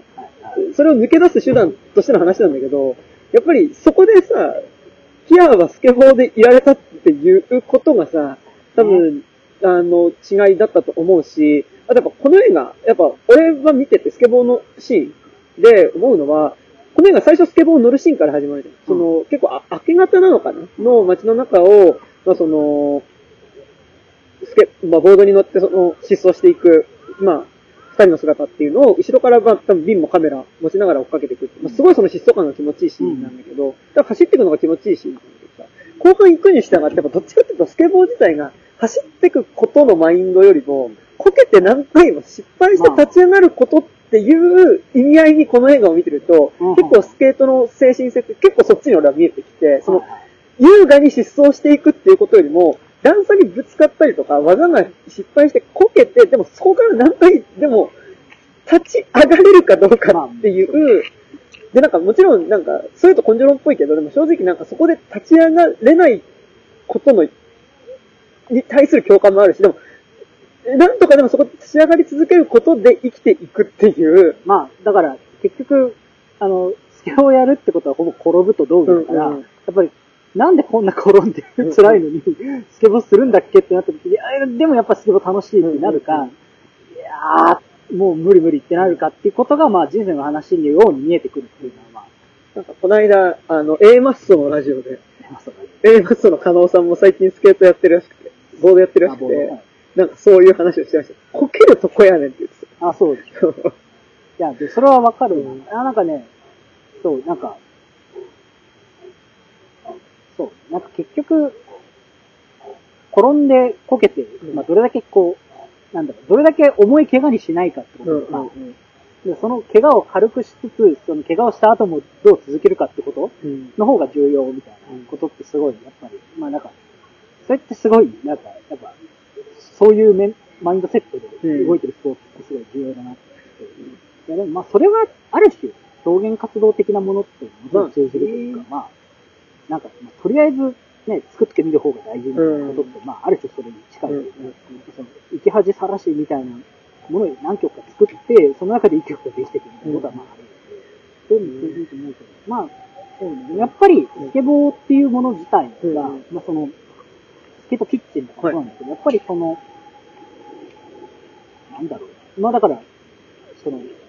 ただ走るだけで楽しいってうんうんなかなかないよね。うんっていうのはやっぱ思う。なんか、ただ走って飛ぶだけでおもろい。はいはい。やっぱそのストリートをテーマパーク化していくみたいな。うんうんまあ、社会学的なことを言いたいわけじゃないですけど、うんでもまあ、もっとやっぱりそういうものって、やっぱ他になかなかないよね。うん。だからまあ、よしいやそういう意味では、自分はスケボーをやる、子供の時にちょっとだけやってたけど、うんまあまあ全然上手くなかった。俺ね、エウレカ見た時に一瞬やろうかなって思った、めっちゃ。ああ、でもまあまあ、中学校の時俺も別に普通にあの、いわゆるコナン君に憧れてみたいなもん普通に小学生ぐらいの時に、まあ、近所の本屋さんに行く時ぐらいはちょっとボードで行ったことがあったけど、へえ。俺あれだな、だから、エウレカとバックトゥザフューチャー。あーまあでもやっぱ、まあ、向いてる向いてないって向いてなかったなとは思うんだけど、まあでもすごい楽しかった。うんうんやっぱでもだから、なんか、だから、なんていうのただ普通の坂がめっちゃおもろくなるっていうのがすごい、すごいこう、不思議な、ね、うんやっぱ、価値観を変える、うん。ね、ものではある。見慣れた風景自体の文脈を変えていくっていうね。っていうものではある。そういうものでで、まあなんか、そうね。だから結局、なんだろう、なんか、うん。そうね。なんか、でも自分にとってははい、割と俺が、自分でラップするときにあんまり大きいことを歌わないで、まあなんか、ウルマのことを言ったり、うつ病のことをラップしたりするのも、うん。まあなんか、ある種、その、日常的なものを音楽にするツールみたいな、うんうんうん。としてラップを使ってるっていうか、うんうんやっぱそのラップ、なんかその、なんかね、やっぱメロディーみたいなもの、うんうん。これを曲作りしてるんだけど、うんメロディーみたいなものってどうしても載せられない言葉ってのが結構存在するんですよ。ああ、はいはいはいはい。やっぱり、やっぱ五感的にそれは載せられないなとか、うんうんやっぱちょっとなかなかこれだと成立しないなみたいなのが、あえてパロディで載せるとかではない限りってことですそうそうそう。うんやっぱだからその、ラップはやっぱそこがなんか不思議なバランスで、なんか、そこが別になんか、なんだろう、ちゃんと別にありなものとして成立するというか、うんその、だからまあ、まあ、簡単に言うとし、なんかそこの言葉の敷居が緩いというか、うん。なんか言葉に対する、まあ、なんだろう、スクリーミングが非常に少ないものがあるから、やっぱりその、ね、なんか、まあだから、まあ、割と、まあ、割と自分にとってはうん、ヒップホップをそういう風なツールとして使っているるまあ、具体の言葉が載せやすいっていうのあ、はすごいあるよそうそうそうそう。だからなんか、うん。それはね、なんか、だからそういうね、ものとして、やっぱり明らかに自分は使っているので、うん。なんかそういうもの、まあなんか、実際に風景を変えていくっていうところとはまたちょっと違うかもしれないけど、でも風景の捉え方をマインド的に変えていくっていう意味では、まあ、めちゃくちゃ文系だけど、まあ、別にね、あ、あ、ずれてはいないなと思うので、やっぱりまあ、なんか、なんか、っていう感じではありますね。なんか、そうねスケートもので言うと最近あの、スケートキッチンの番外編が、へーのドラマが今、 U-NEXT にあるんで、嘘、え、また U-NEXT 入ろうじゃん。まあ、ピースメーカーとかも今やってます。ピースメーカーあれも全部出たわ。まあじゃない？ピースメーカー全部出たら、そういう、はい。入ろうかなと思ってますけど。ピースメーカーもね、どう面白い面白いよ。あの、ピースメーカーもなんかよ、よくもまあ、このなんかその、いわゆる、いわゆる白人マッチョ男性みたいなものの、対するまあ、明らかな批評なんだけど、まあ、よく、でこれを、これ単体でやろうとすると、まあなんだろうね、そのなんか、そこそこ成功しちゃった、なんか、あの、なんだろう、なんていうのかな、あの、うっぷんのないスーパーみたいな。ああ、はいはいあ。のスーパーってあの、ジェームズ・ガイの撮ったはいはいはい。まあ、う、なんかその、まあ、スーパーはね、だから結構紐手みたいなところが結構あるねそうそうそう映画だったけど、ね、紐手みたいなものがないタイプのスーパー。怖えな、それ。超怖いよ。まあ、スーパーも怖えんだけど、スーパーも怖いんだけど、だからやっぱ、だからもう、なんか、けまあ、でも結局父親を乗り越える話にはなってくるっぽいんだけど、でもな、でもやっぱ、どこまでもね、なんかね、うわーって、そのピースメーカーの、その、ボボーイズの、ああ、ボイズには近いけど、のあのかん、なんだっけ、えヨーランディじゃなくてなんだっけ？え？なんホームランダー。ホームランダー、ホームランダー。あみたいな感じ。あじゃあちょっと違う。でもやっぱ、まあまあまあ、でもホームランダーは、そのなんか、今度ね、まあホームランダーは、マッチョを内在化してはいるけど、うんうん。別にマッチョを誇らないじゃん。そうか。まあ、やっぱピースメーカーはめっちゃマッチョを誇るから。そう白ブリーフだしね。俺の筋肉みたいな。あはいあ、そういうことね。はいはい。俺の筋肉みたいなことめっちゃ言うし。まあ、あの、でも、すごい、なんていうのかな。あの、はい。いや、でもなんかそのね、ピースメーカーみたいな人が、まあだから、まあ、普通にレズビアンのカップルとかも出てくるんだけど、ほうほうほう。てか、夫婦だった夫婦かな夫婦が出てきたりするんだけど、まあだから、そそういうものとも触れ合うことで、まあ、なんかいろいろ何が起きるんだろうみたいなところのシリーズがあって、うん。いや、で、いや、さ、大変、なんかその、もう、基本的にはマジであの、ジェームズ・ガンのただただ、こう、不謹慎な、はいはいはい。不謹慎っていうかなんかその、虐待もないことも喋ってるし、めちゃくちゃなんか残酷なことも喋ってるな、みたいな感じはあるんだけど、やっぱ、だって、それこそ1話目から、のピースメーカーが、はいはいちょっと久々に、ちょっとセンチメンタルなモードになって、はい。女の子を口説いちゃったりして、うん。でも振られたら、ムカついてそこら辺にいる女を抱くみたいなシーンがあって、ほもうねそこがもうなんかね、完全になんか別に、まあギャグシーンとしてもちろん描いて、うん書いてはいるんだけど、でもまあなんかその男の外役性そのものが、はいやっぱりその、なんか勝手にお前の中で戦地になって、ちょっと、なんか、なんか、自分のチームメイトに、ちょっとこう、なんか、寂しくてさ、うんうん。話しちゃう感じとか、うんうん。だからお前別にこう、お前ふざけんなよ。まあ、ただ仕事仲間やぞ、みたいなこと言われて、冷めて、なんかそこら辺にいた女を抱くと、うん。まあすごい、そこからいろんなことが起きるみたいな。なんだけど、なんか、久々に、いやだからなんか、ゴリゴリに、ゴリゴリにこう、裸で、おおこう、なんだろう、腰振っああ、はいはい。ヒーロー、一応ヒーローな人たちが、ああ。腰振ってる絵を久々に見たなとあ思って。あ。そうね。うんウォッチメンとか、あまあまあそう。あ、まあでも、それこそ、あの、ボーイズではね。いや、ボーイズ、でも、ねボーイズまあまあ、ボーイまあ、ボーイズは結構やっぱり、まあ、その裏、裏表ではあるんだけど、そうだね、ボーイズもね、6月3日から新シーズン始まりますから。うんそうですね。なんか、まあ、ピースメーカーがやっぱ独特なのは、はいその、ピースメーカーに対して、まあ、その、断罪的では意外とない。うんまあ、断罪的でもあるんだけど、やっぱそこの根本に、まあその、めちゃくちゃマッチョな父親がいるっていうことをちゃんと示していく。やっぱそういう話になってるなって。まあ、それはやっぱジェームズ・ガンの、なんかその、なんだこれまでの映画、うんうんうんまあその、ガーディアンズ・オブ・はいはい。あ、まあそうだね。2とかもそうもそうだね。父親の話そうそうそう。結局父親の、を乗りね、スネークがね、お父さんでね、どうしようって話ですからね。うん。そういう話になってるんですけど、まあ、あの、あと、そう、スケ、スケボーもので言うともう一つ、はいあの、なんか、ゲームで、あの、はいはいセッチで今出てる、まあ、セッチ以外で出てる、今日持ってきたんですけどお、オリオリワールドっていうやつがあって、お料理ワールド。なんか、まあ、お、オリっていうのは多分オーリーからするのね。あの、おりおりりおりおみたいな。やりやりやりやん。はいまあ、えっ、と、なんか、はい。まあ、普通にいわゆるスケボーゲームなんだけど、はいはいこれが、多分明確に、あの、まあ、多分、あの、いろんなエンパワーメントをしようとしていて、ほうほう。あまあ、ななぜかっていうと、あの、なんか、キャラクターの、うん、てか、ツイッターがずっと、あの、別に、プライド期間とかでもないけど、はいずっと虹色え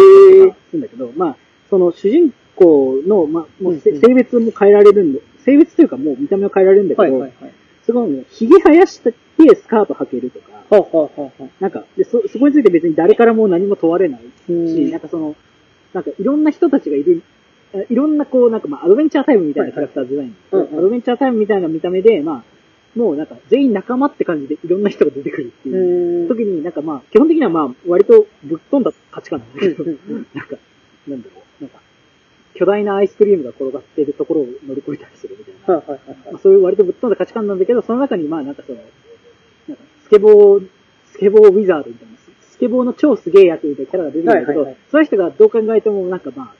まあ少なくとも女性に見えるし、うん。まあ多分まあ、性別なさそうだ。うん。うんこととか、なんかその、ファンタジー的な要素はめちゃくちゃあるんだけど、でもなんかその、スケボーっていうものが結局そのマインドとして、まあ全てを自由にはいはいはい。するんだっていうところの、そのスケボーのポジティブなところだけをこう切り取ってゲームにしてるって感じで、これがね、ゲーム自体はクソ難しいんですよ。うんうん。あの綺麗にちゃんとトリックを決めて、こうちゃんとスコアを競おうとすると、めちゃくちゃ難しくて、うんうん。夜中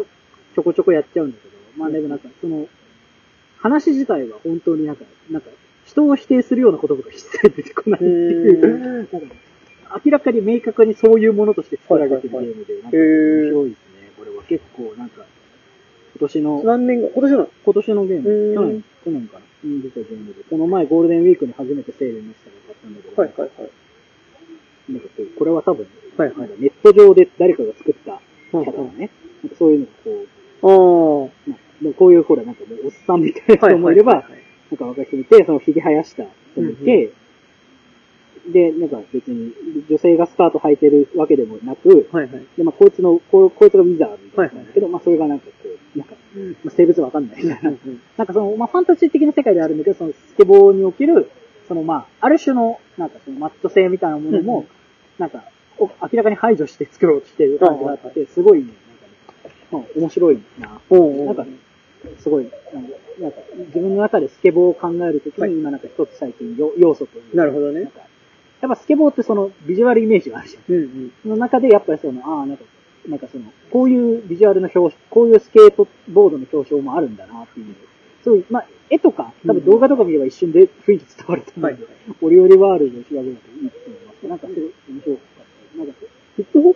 ないけど、やっぱスケートも結構やっぱね、まあまあ、男的なね、カルチャーっていうところはね、あるからね。そだからそうミッドナインティーズが苦手だったのは、そこに対する交渉、交渉というか、なんか、帰り見るうん。があまりにも少ないなって思ったのがちょっと苦手だった。なんかどっちかっていうとあの映画なんかそのやっぱ、表、まあ、表面的にって言い方するとあれだけど、やっぱその、スケートカルチャーにある、なんか紐づいているサブカルチャーを画面に映すみたいな、そうなそう、要素が結構多い映画だったからね。うんあの、まあ、だから、そう、だからまあ別にスケートボードの映画じゃなくてミッドナインティーズだからね。そうねっていう映画ではあると思うけど、まあね。だからまあ、でもやっぱそのヒップホップとあと、メロコアみたいなものと、まあ、グラフィティ的なものグラフィティとか、あとまあ食べ物で言うとなんだっけブリトーとかさ、まあ、ああいうの結構やっぱスケートのって感じすごいするじゃん。まあそう。だからまあね、そうそうそう。なんか、いや、なんかだからすごいいいいいなとうんそれこそ、なんか、そのポスターを作っても、いや、今回の、イベントのポスター作ってもらった時に、オリオリワールドみたいでいいですね、みたいな、こう、うんことなんかチラッと言ったのが、なんかはいはいちょうどオリオリワールドやってて、すごいなんか、あ、このゲームすごいいい、いいな、うんやっぱりビジュアルから作るマインドセットがすごいいい。あーはいはいそこがやっぱ、なるほどね。そう、まあ、で、でさそろそろ、あります話にするか。はい、イベントの話しますけども、2時間24分、やばね。はい。サクッと終わるって言ってんだはい。まあ、今日、今日は来客が、来客がね、まさかの俺の高校の時の先生がね、いや、面白かったね。そう近所にいるから。たまに会うんですけど、お面白いおじさんでございました石。本先生。面白いなございました。なんか、まあでもなんかその、えっ、と、5月の22日、うんうん。はい、今週、今、日曜日。日曜日の、えっ、と、17時半から22時。うん。まあ、別にいつ来ていつか来ていただいてもいい。これ意外と言われるんだけどさ、イベント慣れてない人はさ、ああ最5初から時半から最後までね最後までいなきゃいけないんですかって言って、いなわけねえじゃん。うんまあなんかその、舞台とかさ、見に来る感覚だとね、ほら、最初か開演してさ、はい主演までいなきゃなのかなってなるけど、まあ全然そんなことない。うんまあ全然途中から来ていただいて。で、えっ、と、出る人が、えっ、と、まあメインが、えっ、と、メメテオチンハーツ。まあメテオさんメテチンですね。いやね。うんそう我々は大学生と、僕は結構大学生の時にメテオさんとか聞いて、ダイヤモンドああ、いや、いいっすよねの、。まあもうバカバカとか聞いて、うんすごいもうめっちゃ、トリザサード。うんうんなんか、バカ代表。うんうんなんか、そう聞いてたので、すごいやっぱ考えが深いというか、まあなんかその、まあ、ダイヤモンドとか、まあももちろんメテオチンハーツになってから、まあ、チンハーツですね。もちハーツさんも、めちゃくちゃ、あの、うん、そうまあ、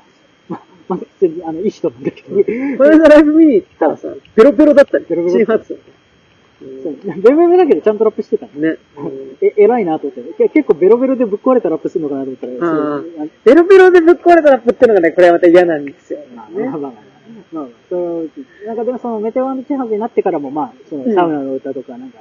カレーの歌とか出してるけど、うんまあ、そうね、まあその、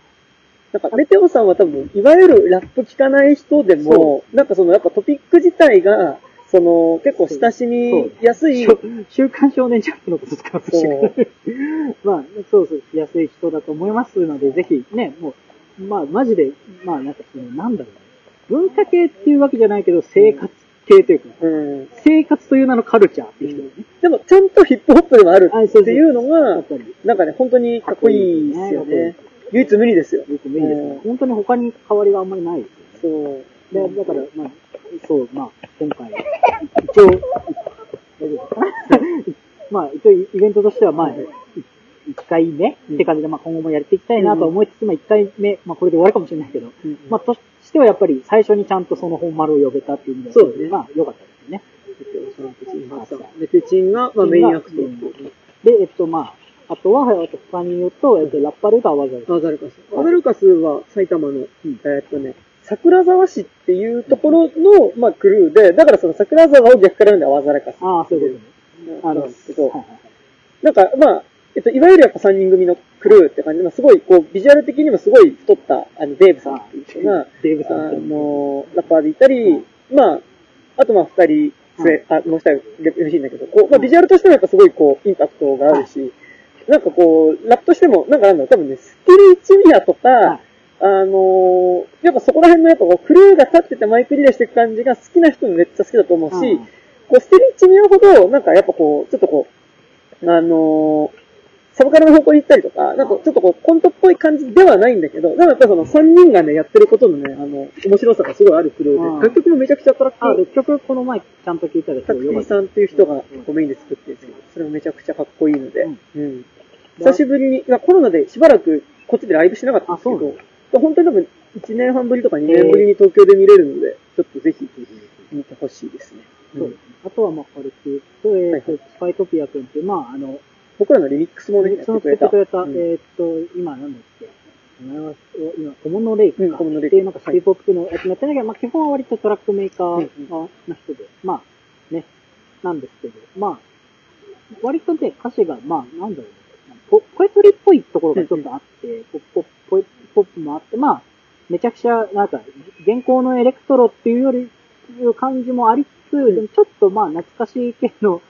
エレクトロでもあって、まあなんかその、歌詞もね、なんかちょっと現実を斜斜めから見るっていうか、まあちょっと現実から浮かせて、うん。ファンタジックに捉えようとするみたいな感じが、まあある人ではあるので、まあなんか、あの、めちゃくちゃ生活感をあるクルーをいっぱい並べてるとこに、うんうん。そこを急に置いたらめっちゃ、なんか、なんか逆におもろいかなって、一回読ませて今回ね、割と出演者、やっぱこう、生活のことを歌っているかどうかっていうのは結構ね、あの、まあまあ、重要なね、あの視基準ではありましたからね。まあだから、演者選びの時まあそう、めちゃくちゃ明確に生活を歌ってる人ではないんだけど、うんでもなんかまあ、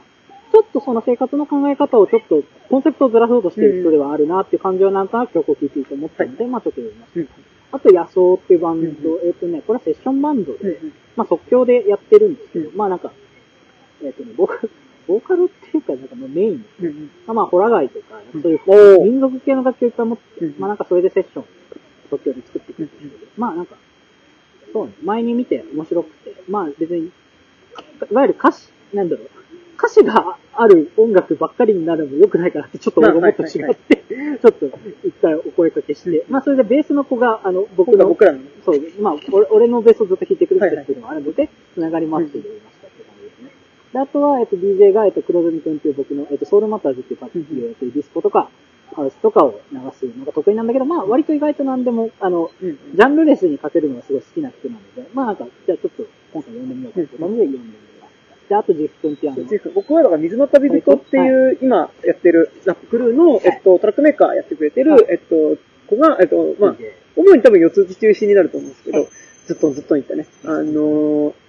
DJ をやってくれると思うので、そうですね。うんっていう感じ。あと、ネグラですよ。ああ、そうです。うんこれ大事でしょ。あそうですね。うん高円寺のにある妄想インドカレーの裏うんところがね、あの、僕の友達なんですけど、まあ、高円寺で結構有名なね、あの、美味しいカレーです美。味しいカレー屋さんで、あの、実際にインドに行ったことはないけど、うんその、なんか、割と野菜が多いめの、うんうんうん日々のや八百屋さん的な野菜をうん、すごいアレンジしつつ、美味しいカレーを作るところで、毎日全然メニューが違うんですけど、まあ、そこに、あの、お願いして出張してもらうことになりましたので、ぜひ、あの、食べてください。ね、なんかだから、音楽見に来てもいい、聞きに来てもいいけど、なんか多分、ネグラのカレー買って、セブンスの外のテラスのところで、あまあ渋谷の多分ちょうど、22日だったらまだ5時とかってまだ全然明るい夕方ぐらいだから、雨が降らなきゃいけない。そうね。確かに、それはあるが。天気良かったら、そこでちょっとこう、夕暮れの渋谷を見ながら、あの、ネグラのカレー食う。まあ、そこでちょっとなんならドリドリンクのね、あの、ビールと、ちょっとネグラのカレー食うみたいなの。だけでもね、相当気持ちいいと思うので。そうですね。とは思いますね。うん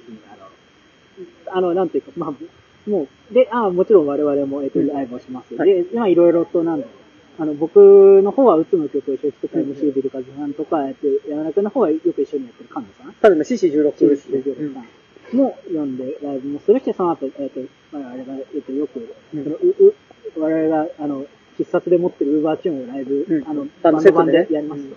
あの、せ、アレンジもいろいろ大変でしたけど、まあなんかまとまりが見えてね、かっこいい感じになってます。まあ、なってきましたね。まあ、まあ、ちょっとまだ完全に まとまってまあまあとまたスタジオがね、ありますよはい。はい。っていう感じでやっておりますので、まあぜひ、あのね、あの、なんだろう、オラオラで怖いイベントで100%ないということは多分言えると思いまでも、オラオラした人いないと思うよ。いない出演者。す。しないな、今のとこころは。そうで、なので。なイベントだと思うので、ぜひ。で、あの、そうですね。まあ、その、セブンスっていうところが、その、割と、その、そのベランダもあって、まあ逃げる場所があるというか、まあ、結構ライブハウスって、なんて言えばいいのかな。まあなんかちょっと、あなんか、ライブアクト見るのやっぱ集中、疲れるんだよ集ね。中力を問うことなんで、それに疲れたらまあ全然逃げていい場所ではあると思うんで、まあ逃げ場所がね、まあそれこそ、まあ雨だったらちょっとベランダ出るの大変かもしれないけど、まあ、まあまあ、でも雨でも傘さえあればまあ別にベランダ出ること自体は辛くはないので。まあ、セブンスは結構ね、なんかそうやってイベント見に行って、なんかちょっと音楽、今ちょっと疲れたなって時に外、ベランダ出て、なんかフラッと行くとなんかそこに何人かいて、なんかそこの人となんか最近見た映画の話、割とセブンスは映画見てる人結構いるので、なんかだから、はい。うん、そういう話もできると思います。トップ、まだトップガンはやってないから、それはまだ22やってない。シングルトラマンか。ウルトラマンシングルトラマンの文句とか言ったらいいじゃないですか。まあ、文句だけじゃないと思うけどね。まあまあ俺もまだ見てないからわかんない。うんはい。そう、っていう感じでね、まあはい我々としては、あの、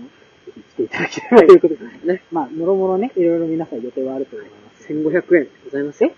？2000円じゃなかったっけ ?300 円プラス 1D です。え？嘘。?2000 円、あ、2000? え？嘘。2000円プラス 1D で。2000プラス 1D かうん。失礼しました。はい。でございますので、よかったら来てください。うん2000 2000、感じですね。よかったら来てくださいっていう感じですかね。感じです。はい。はいぜひ来てください。まあ、我々に言えることはそれまででございます。ね。はい。なんか、あれ？土曜日が竹木さんの演劇の、土日が演劇なんですが。てか土曜が本番で日曜が発表か。うん。まあ、なのでね、土曜に見て、うん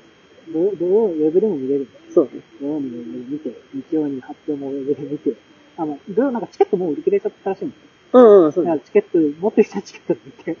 えっ、と、見れない人は見て、うんっていうね、あの、ミックス好きの人はもしぜひよろしければって感じでございますか。って感じで初めてのクラブにはちょうどいいと思うあ、ので。まあ、全然クラブクラブしてないからね。ね。ぜひぜひはい、って感じで。来てみて。お願いします。はい。って感じですかね。あのね、客が、客が5人だった後の我々もそう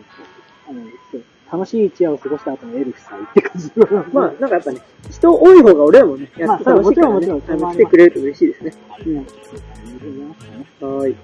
じゃあ、以上ですかね。はい。もうあたりもだいぶ暗くなってきた。はい。えー、というわけで本日の相手は私、山田と、えー、中村でございました。ありがとうございましたドライバーとかの話でね。あ、でまたまたヘマージェンシーすか呆れ笑いも飽きたスピン名前が変わっただけで Go zone いつか良くなるよは言うわやしかり染めハンコツライクリリック秋元だいぶハゲてきたメッキマイギアとこの街とそれからあの祭りごとメインスティーズ曲がるとライト少ないナンバーだけで探る目的地錆びたウォールなる階段降りたら数百メイトル裏からエンタ50階の男女。見えないルート選ばされとされる。見えにくい順にはしごは外される。でこの杓子もサブスクリプション損得の付けの先 You know スターが女優とラップしてる頃大久保のリリシストは500円で5キロを今もこぐ。こんにちはつれづれ誰も一人でさ奪われた歌の下で夢があるわけもない。こなすクレス5時前の装備で腹をすかせ誰かへどうかを気をつけて。グーグーグーライブ。Yeah, yeah. 何がマンボウ？どこマンボウ？ヤンボウマーボウ提供法もわからんトゥモロぶっちゃけ気づいてる9時過ぎのシティはレッドライト慣れちまってロング缶でチアー。チワーこちらウーバードライバーオートロック無言。ガチャ切りでオープン。お前にとっちゃ俺はただのサービスで OK 俺はマックポスト上に置いて帰るじゃねシャッターの裏。閉じているキャバサラダ受け取って夜のマサバイバーブーストクエスト並べてもマネ下げられりゃ寒い懐の春。キャップの上に落ちた花びら田舎頭上満開の桜。写メ撮って送る。一日の終わり。今日の感染者おやすみさんこの道はつれづれ誰も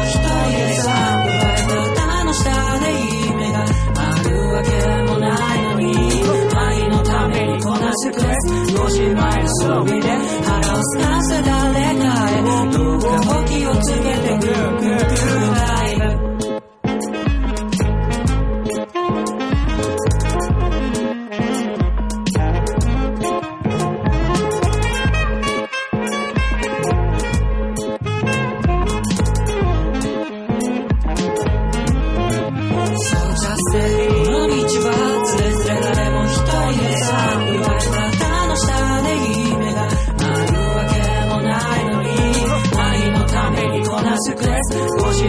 人で腹をすかせ誰かへどうか